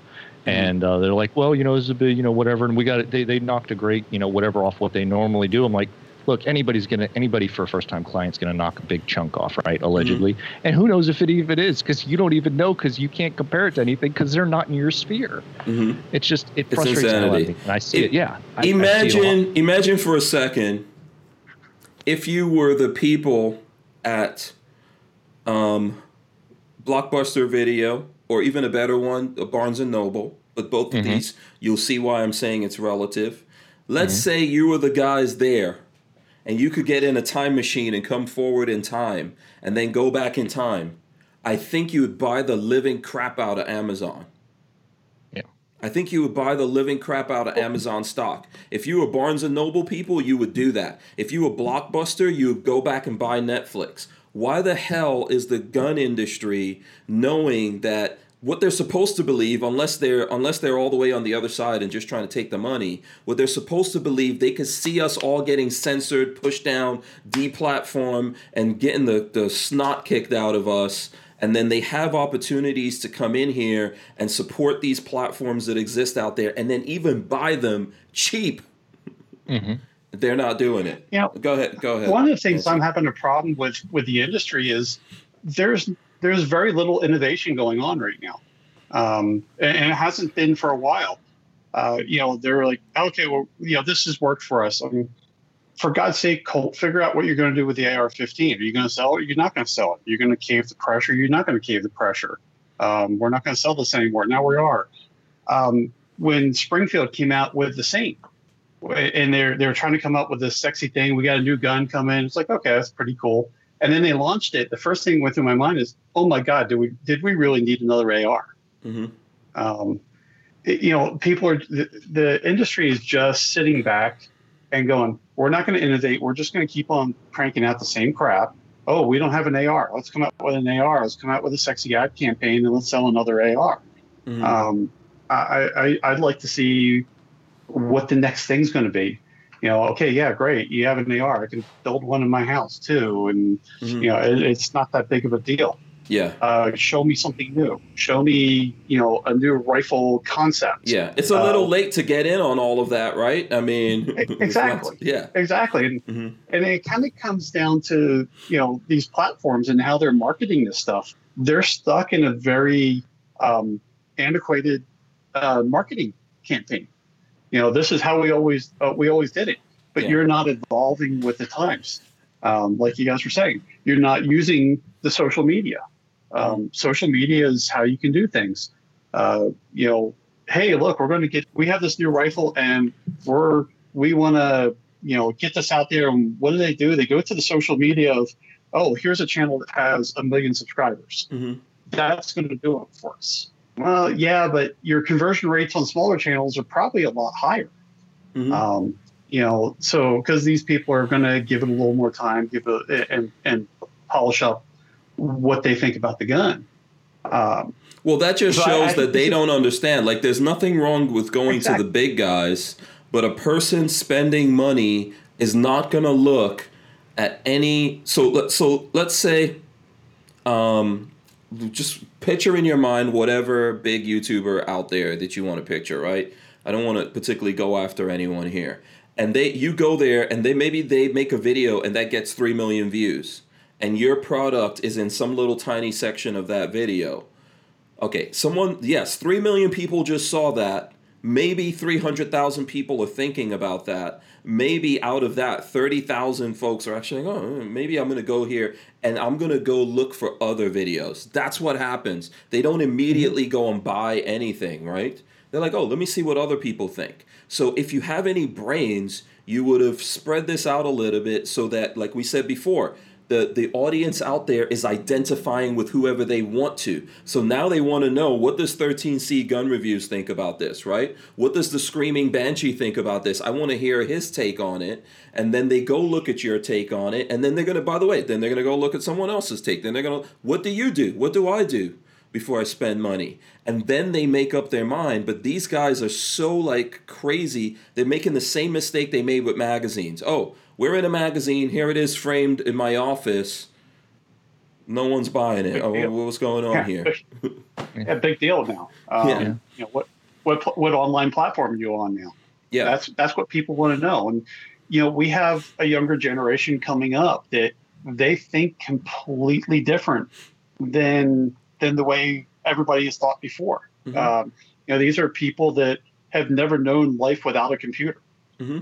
Um, you know, I, I started working in computers and, you know, when I was a kid, I started doing basic programming in 1980 mm-hmm. in, in school. Mm-hmm. Um, but I can remember a time where we, I didn't have, a, I didn't have a computer. I can remember a time when I had four TV channels mm-hmm. and at midnight they went off the air. Yeah. Um, so you just had, you, you had, you, you could listen to, yeah, you had the flag. yeah, yeah, exactly. Yeah. You had the flag and the national anthem. That yeah. was it. Mm-hmm. Now you have uh, entertainment and media and information 24 7, no matter where you're at. Mm-hmm. Um, if I want to look at it on my phone, fine, I can look at it on my phone. Um, so these companies aren't, I mean, they're just not evolving with the times, and that's gonna that's gonna hurt. It's gonna hurt in the long run.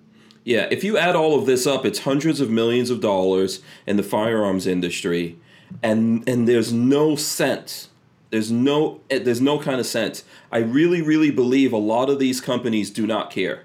Ultimately, they want to sell everything, and if whoever becomes uh, gets into office tomorrow, whoever has control, if those people are anti-gun, they don't plan on fighting back. They're not planning on doing anything, right?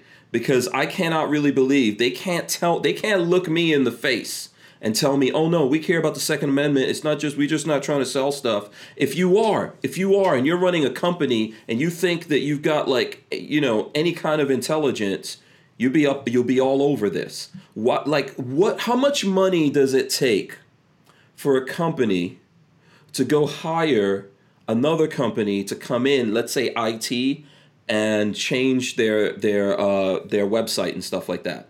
Millions of dollars millions of dollars. If you have something running as a platform and you're saying that you're some kind of innovator, right? Like you're oh, talking, oh, innovators.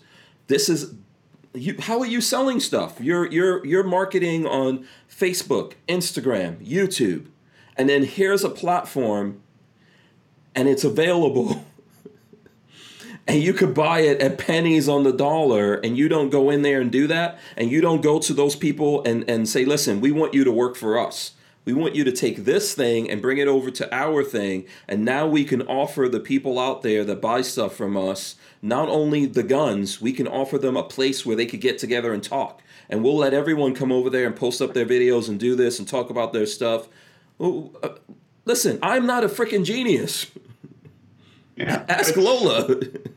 right? I'm not it's a genius. Just, if I could figure it out, why are they not figuring that out?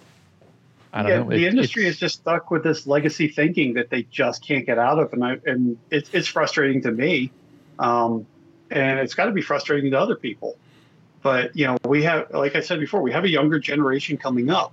If we want the sport to continue and our our rights to protect ourselves to continue, they need to start thinking about marketing to that younger generation. Mm-hmm. Uh, let's face it, the anti-gunners already are. Mm-hmm. Um, so the the the Pro 2A needs to start going a, a going towards that market as well and, and evolving. Yeah, um, just you know, think, just think. Yeah, just say. I know, Joe. You want to jump in here before you do. Let me just say this. Just imagine how much money like NRA gave to Ackerman McQueen for NRA TV, which is nowhere today. They dropped a ton of money on that. Tens of millions of dollars. We are living in America right now where the people need the NRA to stand up and fight for stuff. They got nothing. They have nothing because they wanted to own. They wanted to own people like me and you. Mm-hmm. Okay, that all didn't work out for them. Now they got nothing. Okay, the money they dropped there, they could have done this, and they could have, and they could have had something that would still be running. Mm-hmm. But instead, they whatever nonsense happened with Ackerman McQueen, they funneled all that money over there. Now they're getting they, they, they got called out on yeah, it. now happened. they're settling out. Who knows? They're going to settle at some point, and lots of money is going to, and then maybe mm-hmm. they'll go away, and then they'll be caught out there trying to rebuild. And look at all the stuff that's happening right now, and they just went about it in the, the completely wrong way. Like they have no no sense in their mind. Go that's, ahead. You, you know, we. I'm going to tie in with the earlier thing about you know no innovation you know like like like this springfield saint springfield's big problem with that was that they should have never have hyped it as this brand new awesome wonderful thing yeah. that was coming out it was another freaking ar exactly. you know that that's what destroyed the saint because mm-hmm. the whoever the morons they had doing marketing for them i have no idea who it is maybe i know them and i'm friends with them in the industry but they're morons for letting mm-hmm. springfield do that they should have put their foot down from an agency standpoint said do not do there's that there's not a big massive brain trust over at springfield in my opinion no there's not I mean, I, I, I, won't. I, I've got some Springfield guns. I don't talk about them. I don't show them on the channel mm-hmm. anymore, mm-hmm. or pictures or anything else, because after what they did to the to the to the small dealers and gun businesses in uh, in, in, in in Illinois, it was is outrageous, and I'm still not over that. Um, mm-hmm. But regardless whether it's Springfield or Colt was another good example of another mammoth corporation that just can't just clueless. There is actually, if you start looking at smaller companies, there is a lot of good innovation that's coming out. You look at smaller companies like CMMG, Franklin Armory, stuff like that. They're they are innovating. They're doing great stuff. Faxon, mm-hmm. um, Fostech, mm-hmm. uh, they're doing great stuff. Mm-hmm. Um, but they're smaller companies, right? They do, they don't have they don't have the budgets of the larger companies like the Colts and the Springfields or uh, or Daniels Defense, right? Because they put mm-hmm. the uh, double D in FUD. Mm-hmm. Um, I, I know there were a lot of excuses made for that, and I don't I, I, I don't personally know the people down there. Uh, they did what they did, and you know it's it, it's been a while now, so you know I'm more inclined to let that slide as opposed to uh, what happened with Springfield, which was a you know deliberate effort to, mm-hmm. to sabotage everybody else in their state and cover their own their own rear ends. But they, they that same permeation of you know the big guys, so to speak, mm-hmm. you know, just being stuck in their ways, uh, is is is why the full 30s or the gun streamers or whatever aren't getting any support. The the small amount of money that they could you know, in in term in grand schemes of things, right? Because you mm-hmm. see some of these big, you know, like the, some of the money Colt puts into their ads, or uh, or Springfield puts into some of their their really polished ads. You know, they're dropping significant coin on that. They take they take that money instead, which generally speaking isn't getting a lot of views anyway. Mm-hmm. You know, and and and and and buy a small ownership portion, maybe even it's just ten percent, right, to help, mm-hmm. and then at least they retain some sort of ownership for the company to to show some results coming back later. They mm-hmm. don't have they don't have to buy buy it. They don't have to. But if you know you have you know 10% ownership here from Colt, let's say 10% from Springfield, uh, 10% from uh, you know Freedom Group, whatever the case may be, right? You can, they could, and they don't want to because they don't want to collectively work mm-hmm. together, mm-hmm. but they could at least get some ownership in it, get some sort of return, get some sort of stake, and at the same time bring those up to the level that they need to compete. And if you had a big company, you you had these big companies pushing or at least in some way supporting these other ones, you would see an awesome thing. But it, it it's it's messed up that we're not. Uh, they're not doing that. It really yeah. is, and and I I agree with you wholeheartedly uh, with that, Hank. It, it's it's just it makes no sense, and it sucks. They, they it sucks. It sucks. Donkey balls. It, it sucks. Sweaty, hot donkey balls dipped in mud and shit okay? What these companies are doing like i've tried to talk to them man. I've taken a lot of time to try to talk to these guys and be like listen this is going to happen. Get mm-hmm. on board somehow. Create an ecosystem. You don't have to don't believe me you know don't go out and buy this platform or that platform. Make one. Yeah. Make one. You yeah. want to invest your money in something? Invest in that you know but they just i don't know man they're just waiting for everything to get burned down and when it's too late they're gonna think about it and i think this is like this is a massive problem in the in the gun industry. They're leaving all of this up to places like the NRA. They're leaving it up to the NSSF. Um, you know what? You're done then. You're done. Yeah. Because if those if those guys are supposed to be the leaders and on the edge and know everything, why aren't they giving you the right kind of advice? Why aren't they seeing? Why aren't they looking at this? They're not. They don't care. They just want to get paid and then they just want to pay us back in lip service and pretend that they care about the Second Amendment and that they're thinking about the fight. You're not going to win a fight if you don't have a strategy. If you don't have a plan, if you don't have tools to fight that to fight that battle with, you're done. And they're and, not doing and, any of that. We we they it needs to be got we need to get ahead of the the ball is rolling and we need to get ahead of it now. You know, waiting until you know the clamp is put it's, down. It's almost too late right now, man. We're gonna get it, we're, honestly, we're gonna get yeah. down to the end of this year into some elections, mm-hmm.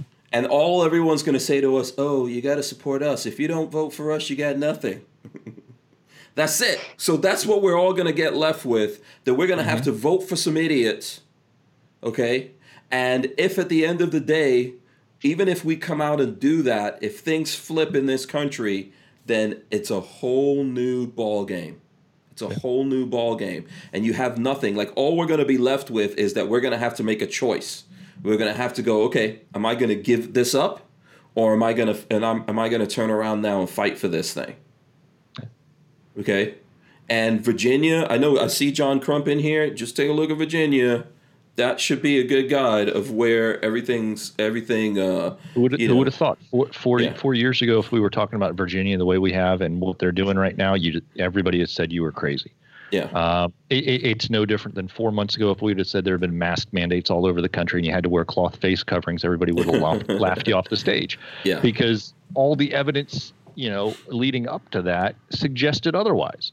Yeah, and it's just these people are playing by whole new rules. Uh, by the way, Lola's telling me it's Friday. Stop getting worked up.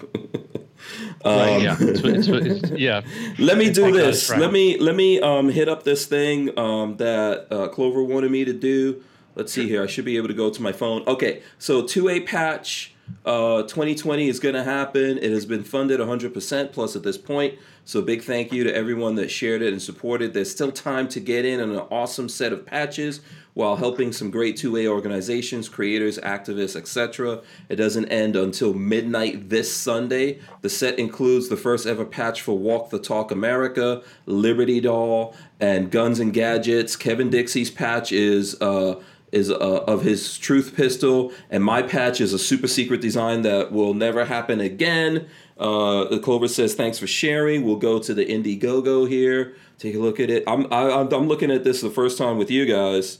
So let's see here. This where's the pictures of the patches on? Oh, okay. Here's the, I guess this is the pictures of all the patches that you guys can see. And let me see. Can I open this? Um, but okay, so you can see if you go if you go to this link, you'll be able to find them. Uh, what is the link? It's indiegogo.com slash project slash 2A something or other here. I will uh, uh, let me, I got to copy it into something so that I could read the rest of it here and share it with you guys and tell you how to get to it. Um, Lola, if you can, if you can go into my emails and then just put this in the description, um, we'll get a better look at it. So yeah, um, it's indiegogo.com slash project slash 2a dash patch dash batch dash 2020 hashtag. Boom. Boom. So there you go go check that out. Um, seems like they've got. Let me see what else. Okay, so I think if you go to after that one, there's more. There's a fall set. There's a bunch of patches and things like that. So here you guys can can see what was uh, sent in here. Go support those guys. Help them out. You know, it is really tough out there for the smaller uh, the smaller guys doing what we're doing, and um, anything that you all could do to support that is helpful. So there you go. Um, uh, and John Crump is saying tons of outside money and lots of shady things being done. You know, like I, one of the things, the news things I was gonna talk with you guys about. Um, I think I think I sent that to you all, but I'll I'll flip it up here on the screen. Um, St. Louis prosecutor ordered crime lab to reassemble Patricia McCloskey's gun. So we all heard about this couple in St. Louis, right? And um, what's been going on with them. So the latest, obviously, was that they got charged, and then we found out that the gun was inoperable. So here's the news. Assistant Circuit Attorney Chris Hinckley stated in charging documents that the gun was readily capable of lethal use. Um, the gun Patricia McCloskey waved at protesters was inoperable. And this is important because in um, so if you guys look at this, if you look this up, right? They're able they've got stand your ground going on over there, but then also in in uh, in Missouri, you've got to um, you've got to prove that this that these guns were actually dangerous and capable of, of creating harm. So that's why this is a big deal. So it says the gun Patricia McCloskey waved at protesters was inoperable when it arrived at the St. Louis Police Crime Lab, but a member of Circuit Attorney Kim Gardner's staff ordered Crime Lab experts to disassemble and reassemble it and wrote that it was readily capable of lethal use in charging documents filed Monday. Uh, five on your side is learned. Uh, the, in Missouri, police and prosecutors must prove that a weapon is ready. This is what I was talking to you about. Um, they must prove a, a, weapon is readily capable of lethal use when it is used in the type of crime in which the McCloskeys have been charged. Um, and then obviously here the there's evidence that they ordered this thing to be disassembled and then put back together in such a way that it's functional. Um, and then uh, like so there, there's a whole bunch of things but what do you guys what do you guys think about this well yeah, it's going to come down to specific laws mm-hmm. specific states i don't know the thing there i know here in indiana we don't have a brandishing law but we do have a pointing law Mm-hmm. So, uh, you know, uh, on, with our you know, long guns, uh, shotguns, you don't need a license to carry. Mm-hmm. For a handgun, you do need a license to carry. Open or concealed, it doesn't matter. Mm-hmm. Technically, you could walk into your grocery store, spin it on your finger, and it wouldn't matter. Um, you know, tape it to your forehead, whatever it is, what it is. Um, mm-hmm. so, you know, I can't speak to the laws there. I know here in Indiana, uh, when she pointed it indiscriminately at the crowd, um, you know, she could have caught a charge for that. Mm-hmm. Um, now, there's allegedly there were some people out in the crowd with either some things in their hands. One of them may or may not have had a gun. I don't know. Right. Um, so I think I the, thing in Missouri, the thing in Missouri but, is stand your ground, and the, the fact that their property was private property. Mm-hmm. So this is the thing, right? Like once people are on private property and they regardless of whether they broke through the gate or not if you're on private pro- uh, someone's private property and they feel endangered by you in Missouri you know you can you can act on that. So then at the same time they're trying to charge them because I know like CB says fake gun used in a robbery doesn't matter which which I understand that. But I think in Missouri they yeah but in Missouri they have to prove that in mm-hmm. this case that that gun to whatever they're trying to charge them with they have to prove that those guns were were readily capable of inflicting harm on someone in order to actually uh, charge them with something and and then the, definitely to win in court over that. So if they got these guns and so let's just focus on the handgun. If that was inoperable, which they said that it was inoperable because they were using it in court, they're lawyers and they were suing the firearms industry. That's a totally different side of this, which I, I want people to think about. Like these yeah, guys they, were suing the firearms the industry. huh? Not to be. They're yeah. not the, the, the, the Second Amendment darlings that some people have made no. them out to be. They're no. they're no. they're very not not that they this changes in any way their right mm-hmm. to defend themselves or, or or their property, but they it's got to be put in context. These are not your wonderful two A loving people. They're they're antis for for mm-hmm. any better mm-hmm. better lack of word. Yeah. Well, they're they're gun owners, not gun people. Yeah, I mean, and I, I don't know if they're actually gun owners because I'm not because necessarily sure if they're gun owners per se, right? Because because yeah. as Hank was saying, you know, they, they, basically they pretty much had these things in their possession, the handgun at least, because mm-hmm. they were using it for a suit to sue. Yeah. So you know, just because you have possession of something doesn't necessarily mean you're the owner or that you're an owner sure. of things. And so, also, also, and like, one gun owner gun really doesn't make you a well it's a different story. Sorry, well, go ahead. Yeah, I mean, yeah. And, and I don't think that negates their right, you know, to yeah, castle doctrine no. or to protect their property yeah. or anything like that, for sure. But they definitely didn't have that gun for the purpose of protection until they all of a sudden found. It's it. It just goes back to say to me to say these guys felt somehow in danger. Mm-hmm. and we weren't we all weren't there, right? But they somehow felt in danger. So this is this is uh, this is what they decided to do. I think when it comes to the AR-15 that I read in the papers that when the cops went there to get that gun, there was no ammo in it, and there was no ammo in the house. Now, could they have taken all the ammo and flushed it down the toilet or whatever? Sure. Yeah. but it's also likely that they didn't have any. Right. Yeah. Because if the thing was there, you could be correct. And at the same time, I thought it was interesting. Um, I, I, I, made some commentary on, well, why did they give the handgun to the lawyer right away? And I said, and my thought was not that they had mm-hmm. that it was inoperable or they made it inoperable before they gave it to the lawyer, um, but was because, you know, looking at what he did versus what she did, and from mm-hmm. my very basic understanding of of of of the law, there, she definitely you know, qualified as without the component of trespassing, everything else, just by with just mm-hmm. if there wasn't the private property breaking and entering issues and everything else, mm-hmm. that would have been considered definitely brandishing, and then mm-hmm. whatever. Yeah. Pointing comes down to a different, you know, there's different yeah. between. But I believe that, but so like but, like but John Crump saying now that yeah. it was it was inoperable, so that's why they handed it over. And of course, you know whether whether his gun was was loaded or not, we don't know. We we know it was in the fire position, which if there was wasn't a round in it and the hammer was forward, you can't put it in safe anyway, obviously. Mm-hmm. Um, and he never actually, not in any of the stuff that I saw, he actually point eh, purposefully pointed at someone. Mm-hmm. His his muzzle discipline was poor, but I didn't see him actually pointing yeah. at anyone. Yeah, and John Crump is just saying on this armed robbery is covered under a different law. And so, you know, if these people had the right to defend themselves on their private property and they felt threatened, yes, look, I'm not agreeing with how they did it, right? Like, we, we talked about this. I, I mean, personally, I would have, and, and we had a, a discussion with Kevin Dixie where he said something like, like this happened in St. Louis. Um, and, and, you know, there were riots and stuff like that. And he went out there with his gun on a sling and you know he was ready, but he didn't. He wasn't pointing it at anyone or anything like that. Um, it's just it's just a matter of like I hate to say the horrible bad word here, training or practice or whatever, right? However, if they felt in danger, they could have done all these things. But there is something in the law because we have too many laws and laws are complicated there saying, hey, you could charge these people if they were doing something in a menacing way, but then also what they were menacing with was actually capable of inflicting harm.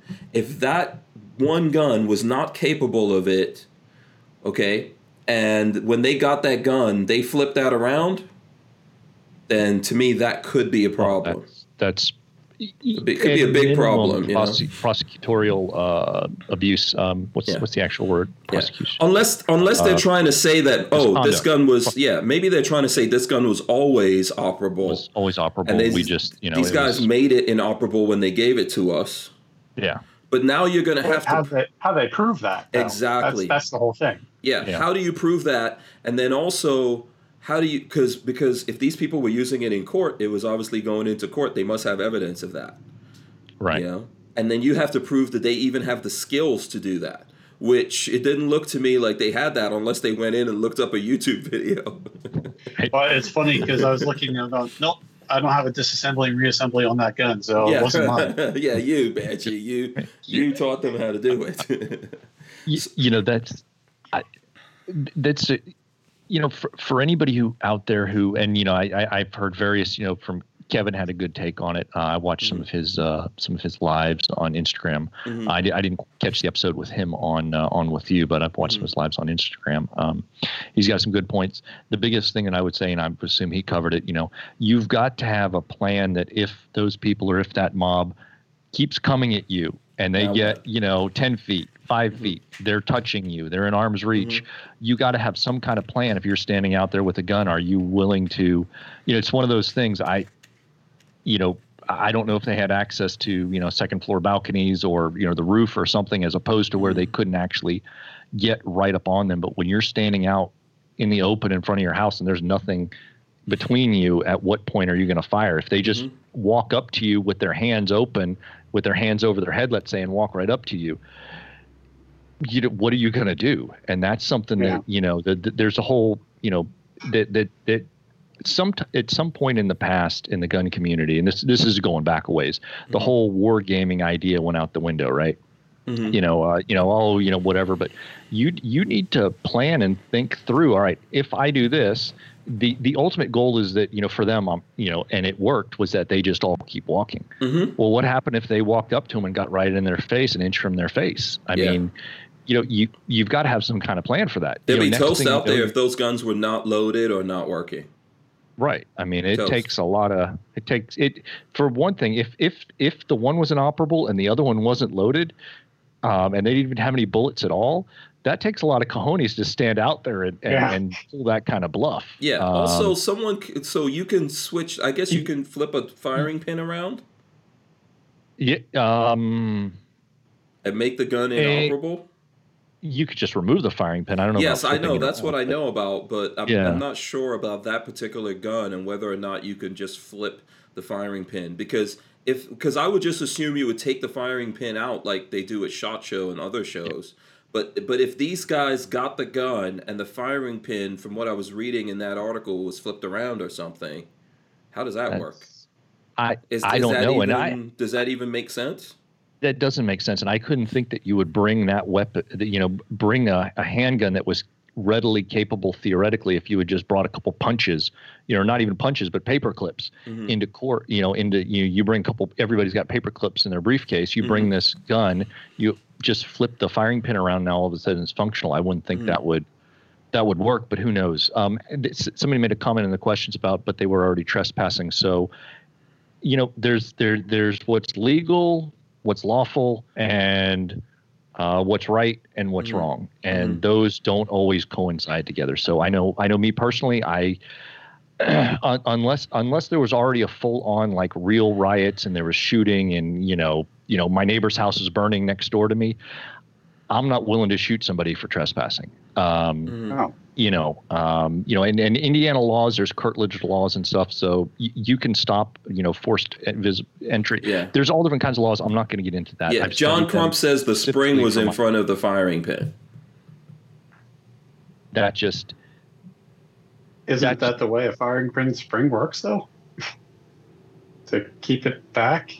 Well, n- normally there, there's there's there's your firing pin block. Well, anyway. Yeah, yeah. yeah don't we don't know, know the actual. Yeah, I'm not even so sure exactly what variants, that is. it didn't look like yeah. a great gun anyway. Mm-hmm. But but but the point is, you know, I've I've studied Indiana law, so I know not just what's legal, but I can also juxtapose that with what I believe is right and what's moral. So you know, there's there's a big difference yeah. between, you know, if if you know if I'm out back you know, and you know, let's say we're having a campfire out back, and somebody's walked 500 feet off off the road to come up to me while I'm having a campfire, and they don't stop, and my family's out there. Maybe that's a situation where trespassing at 10 o'clock at night, mm-hmm. and you know, you're being told to go away and get a bright light shined in your face.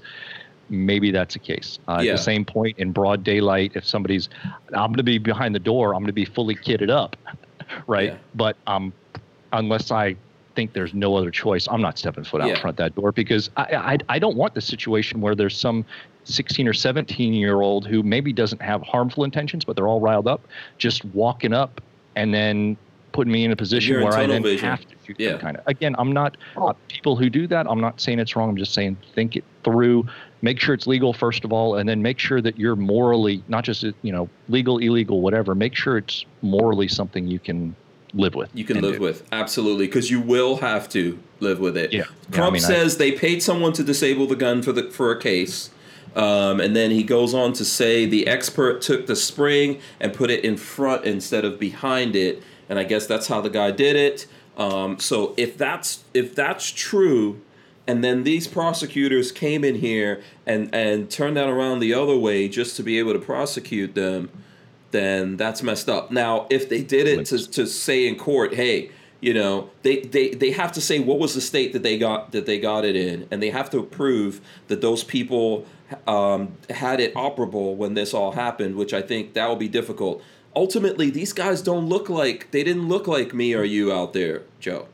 You know, mm-hmm. Uh, they didn't look like us. I feel like they were scared and they decided to put on this whole show to keep these people from going to their house. That's why they were acting like that. These are lawyers. I would assume that some part of their brain, it's going through their brain that even if we start shooting people out here now, we're going to have to deal with that afterwards.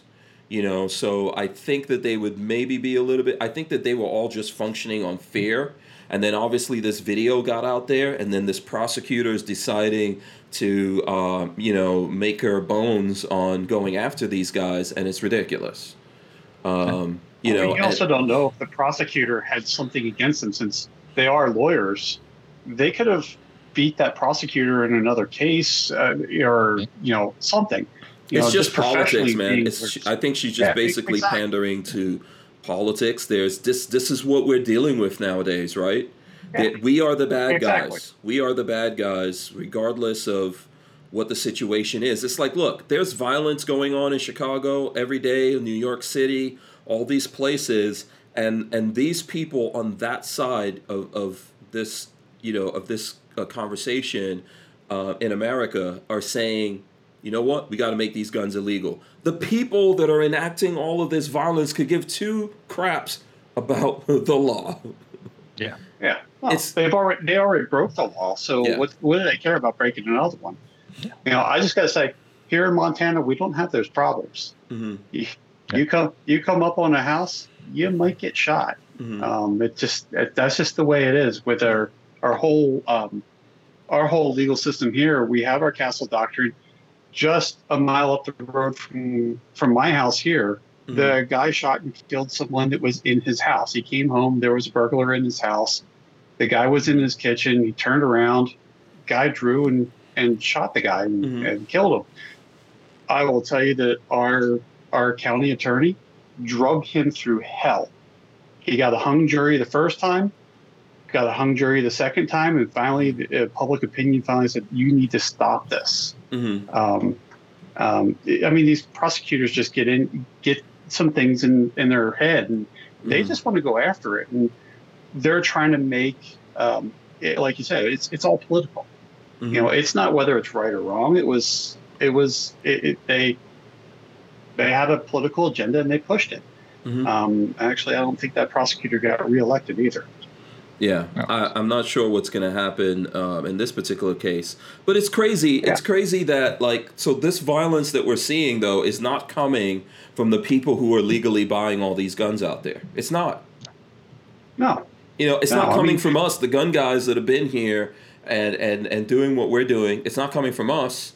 It's not coming from the folks out there who are legally out there buying all the guns that exist in the gun stores it's coming from people who already had these guns illegally and are taking advantage of, in a lot of cases, being let out of prison because of COVID 19. They're just running wild.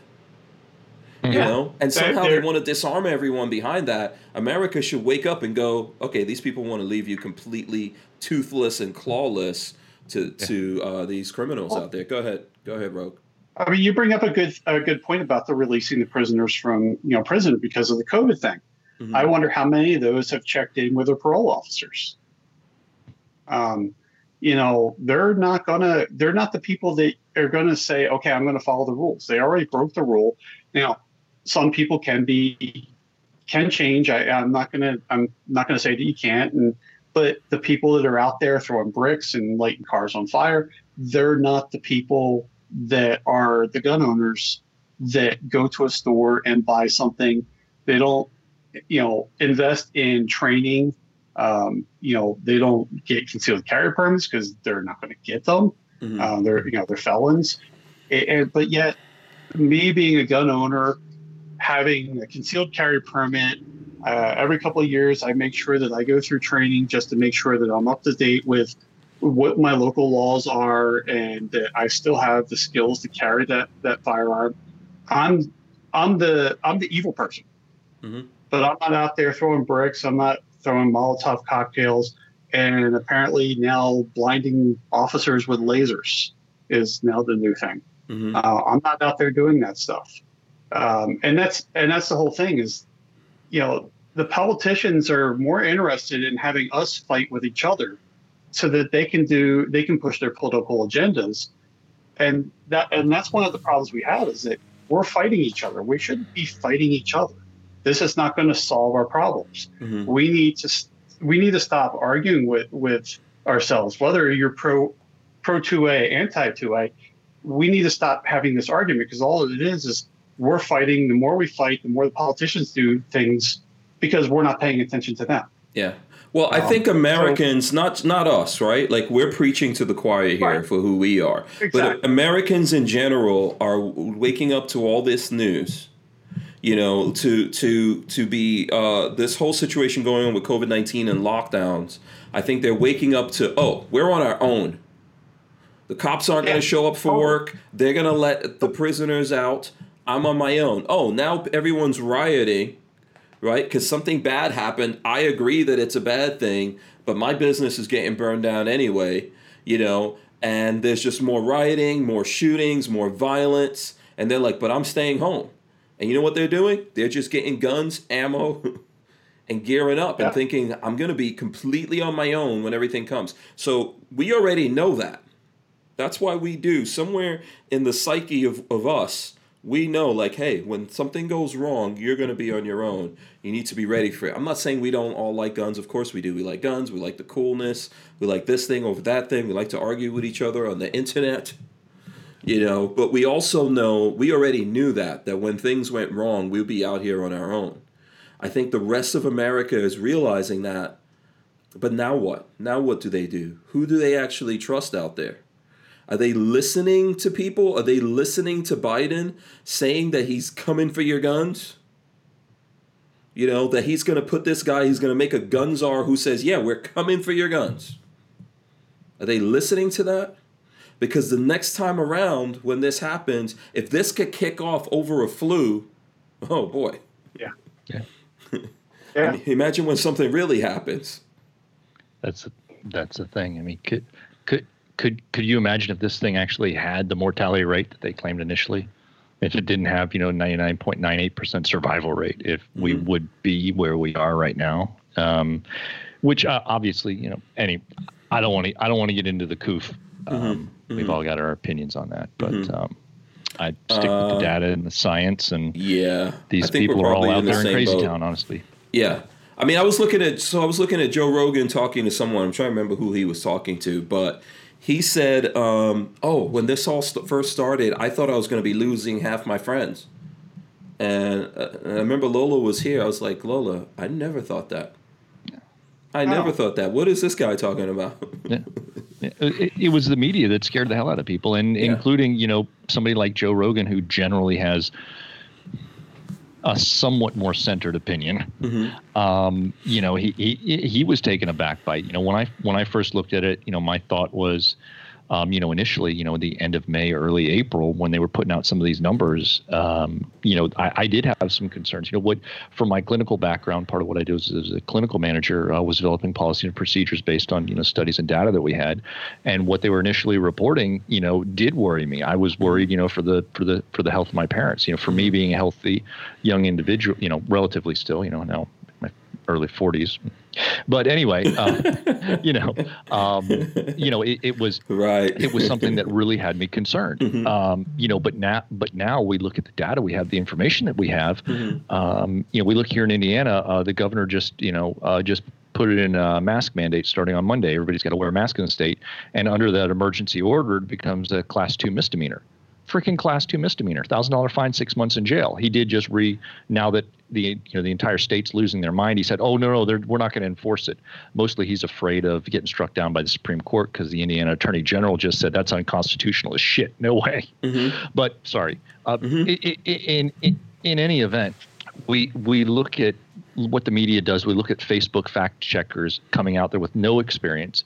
Mm-hmm. Um, you know, we've got two studies two studies now in 2020 showing these you know, masks, especially face cloth face mm-hmm. uh, cloth face coverings, do nothing to prevent the spread of viruses. There was one that came out in May 19th, 2020. May 19th. We're we're talking about barely 60 days ago, right? That the CDC the CDC put this study together to present to the WHO in direct response for a request for the WHO about, well, mm-hmm. you guys know more about this than anybody else. Tell us they said the same thing. Now here we are two months later, everybody's putting in mandates. We've got we look at the data, and I've been looking at Indiana here specifically over the past couple of weeks it's hit close to home because we had a county mandate here recently. We look at the data. ICU bed availability, there's 50% ICU availability throughout the state. Of the 50% that's occupied, only one in five is for COVID. Ventilator use, we've got 87% ventilator availability. Mm-hmm. Of the 13% that are in use, only one in five is COVID, mm-hmm. right? So you're in big trouble if you're if they're putting a ventilator on you. You're actually right, pretty you're much in out. Big trouble you're done. Yeah, you're probably better but, off not but, using it. but the point is, while we mm-hmm. are seeing an increase in cases, which I don't think is that dramatic anyway, but hospitalizations, daily hospitalizations in our county. They, their thing was that, oh, there's too many hospitalizations.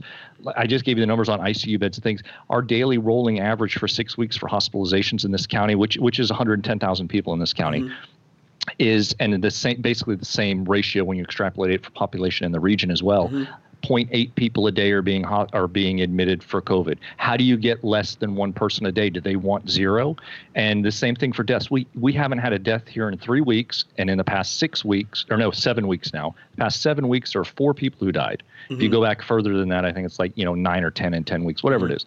But nothing in three. Nobody's died in three weeks. Four, the four were basically spread out a week apart in the in the in the four weeks preceding that.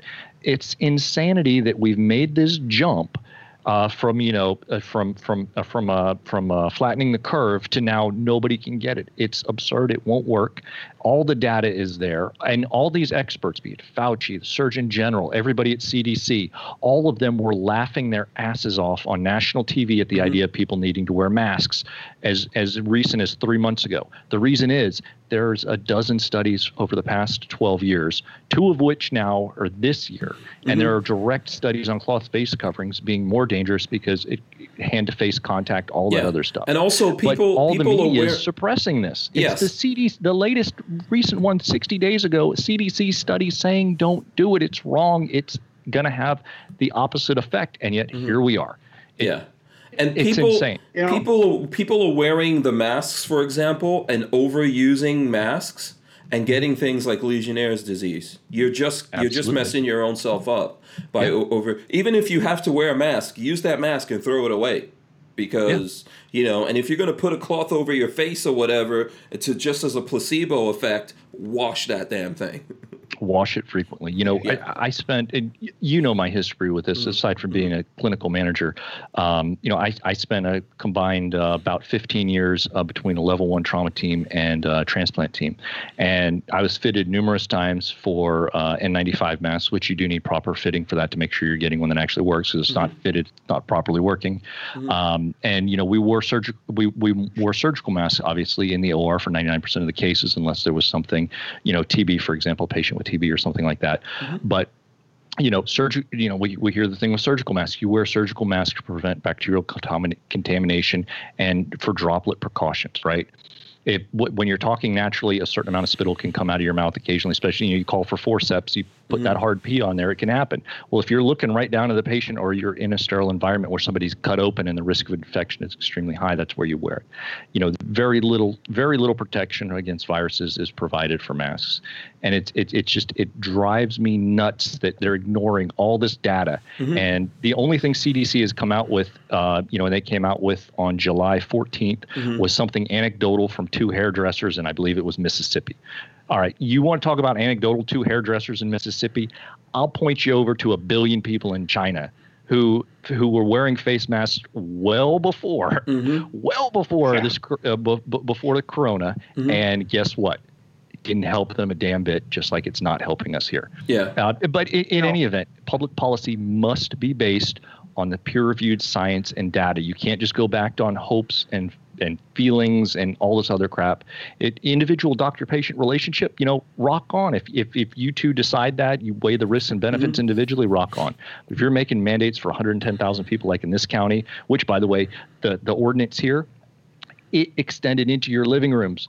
If you had somebody and it specifically said if somebody from a family member of a non-household comes over to visit, you got to wear a mask in your own freaking living room. That's how insane these things are. And it, yeah. it drives me nuts. They're unconstitutional and they're not based in science at all. At mm-hmm. all. And for the love of God, I challenge anybody out there to try and show me any peer-reviewed studies that say otherwise because we because I compiled them all for our numbskull county commissioners here. good, good. And it's, and it's what I did. I wrote policies yeah. and procedures at a number of places, including the University of Chicago, and those policies and policy and procedures for what I wrote are still in use today. Mm-hmm. Um, so you know, it, it's not like I don't have an experience with with being able to look at a study and and understand it. Mm-hmm.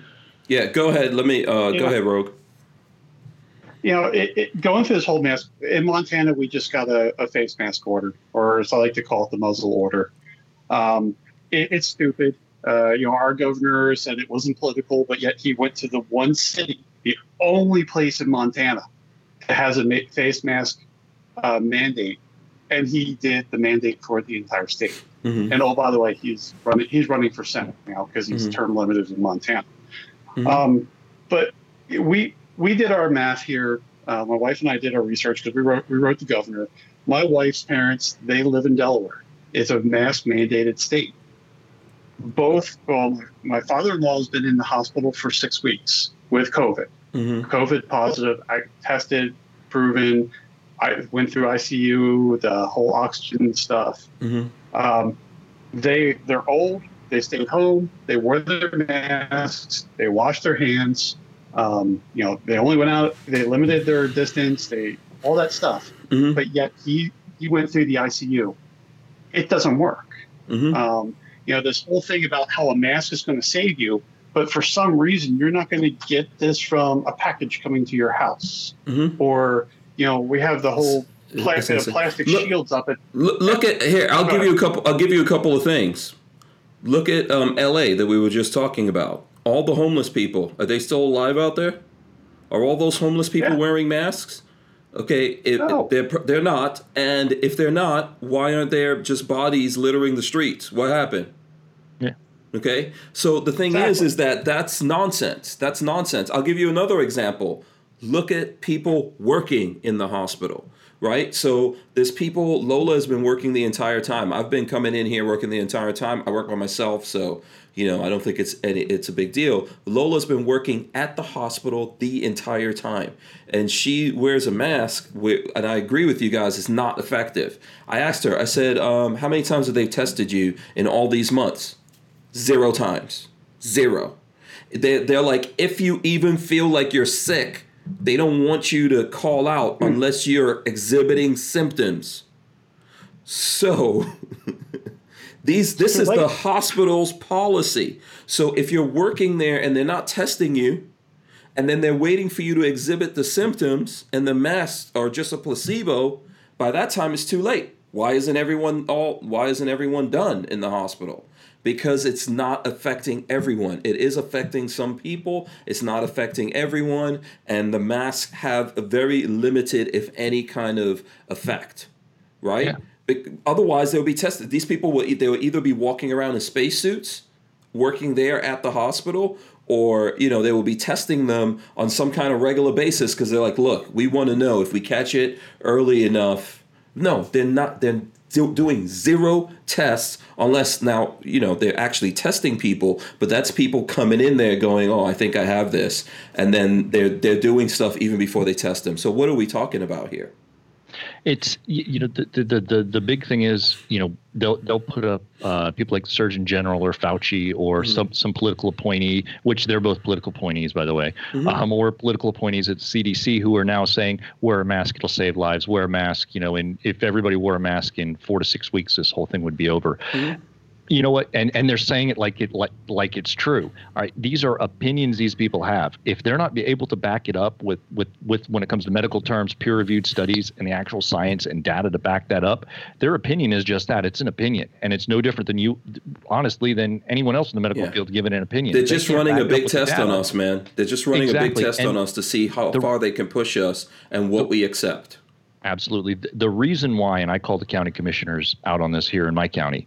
um, the reason why in the past 10 days we've seen, you know, rural counties here in Indiana and now the state of Indiana, Montana, all these other, all these counties, all these businesses have just dropped in these past 10 days. What's changed in the past 10 days? Only one, it's not the data hasn't changed, the science hasn't changed, none of that's changed in the past 10 days. One thing and one thing only changed in the past 10 days. The media finally got 50 over 50% of the population to believe that a mask mandate was a good idea. The mm-hmm. only thing that's changed is but, public but opinion. you know how they did that? that's it. You know how they did that? By every lying, single, deceitfulness. Go, go, look at your news. Go look at your news online. Yeah. Go look at your news on the TV or however you look at the news. Every other article that they're spewing out is about how someone didn't listen to the, you know, they mm-hmm. didn't wear their mask, they got COVID. That's it. That's yeah. what's happening to people. Oh my God, this is what happened. The funny thing is, th- those of us living in the real world realize, well, so how come I'm walking around right now? Yeah. You know? And yeah. so yes, they've they created that feeling and they convince people to believe it. It's psychosomatic, right?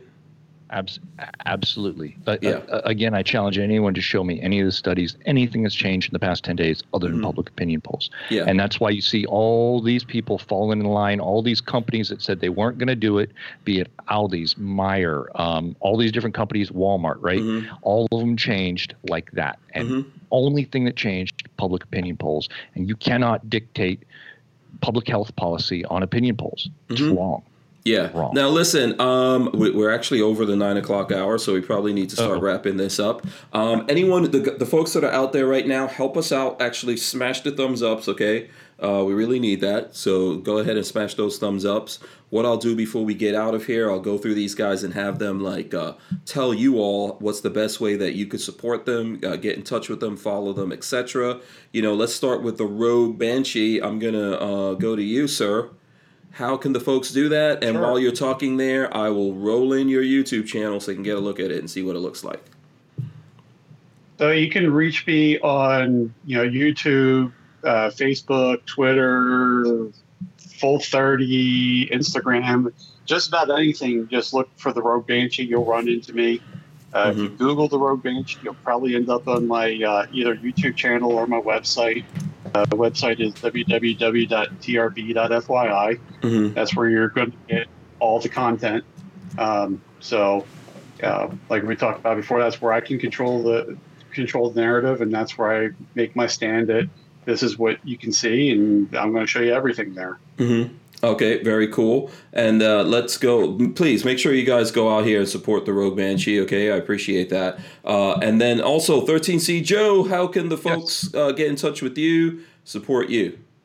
Uh, 13cgunreviews.com will have, or 13c.us, uh, we'll have links to all of our various places, you know, Instagram, uh, Full 30, YouTube, Gunstreamer, uh, the whole nine yards. We're 13C Gun Reviews uh, pretty much everywhere, or, you know, 13C, 13C Media. Um, we got some new videos that just dropped not just another AR, the IWI uh, Zion 15. It's actually a pretty aggressively priced price pointed rifle for all the features that it has in it and what it comes with.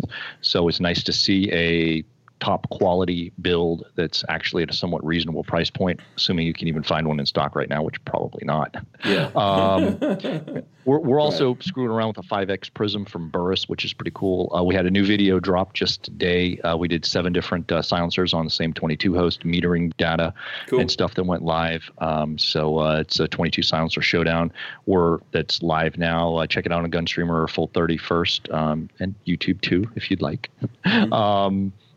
And then uh, you know we're going to have finish out that series. We're going to do nine millimeter cans on nine millimeter ARs as well as uh, as uh, some five five six uh, can testing in another video. So a bunch of metering metering data dropping if you're into that sort of stuff mm-hmm. Uh, for the NFA stuff, and obviously the normal reviews, guns, optics, stuff like that. So Patreon, we had a Patreon. Uh, if you would, you know, if anybody wants to support us that way, we'd appreciate it. And don't forget to sign up for our newsletter as well. You can find a link to the newsletter on our website and Hank Strange's newsletter. More importantly. Thanks a lot. I appreciate that. Uh, Rogue Banshee, do you have a Patreon, sir?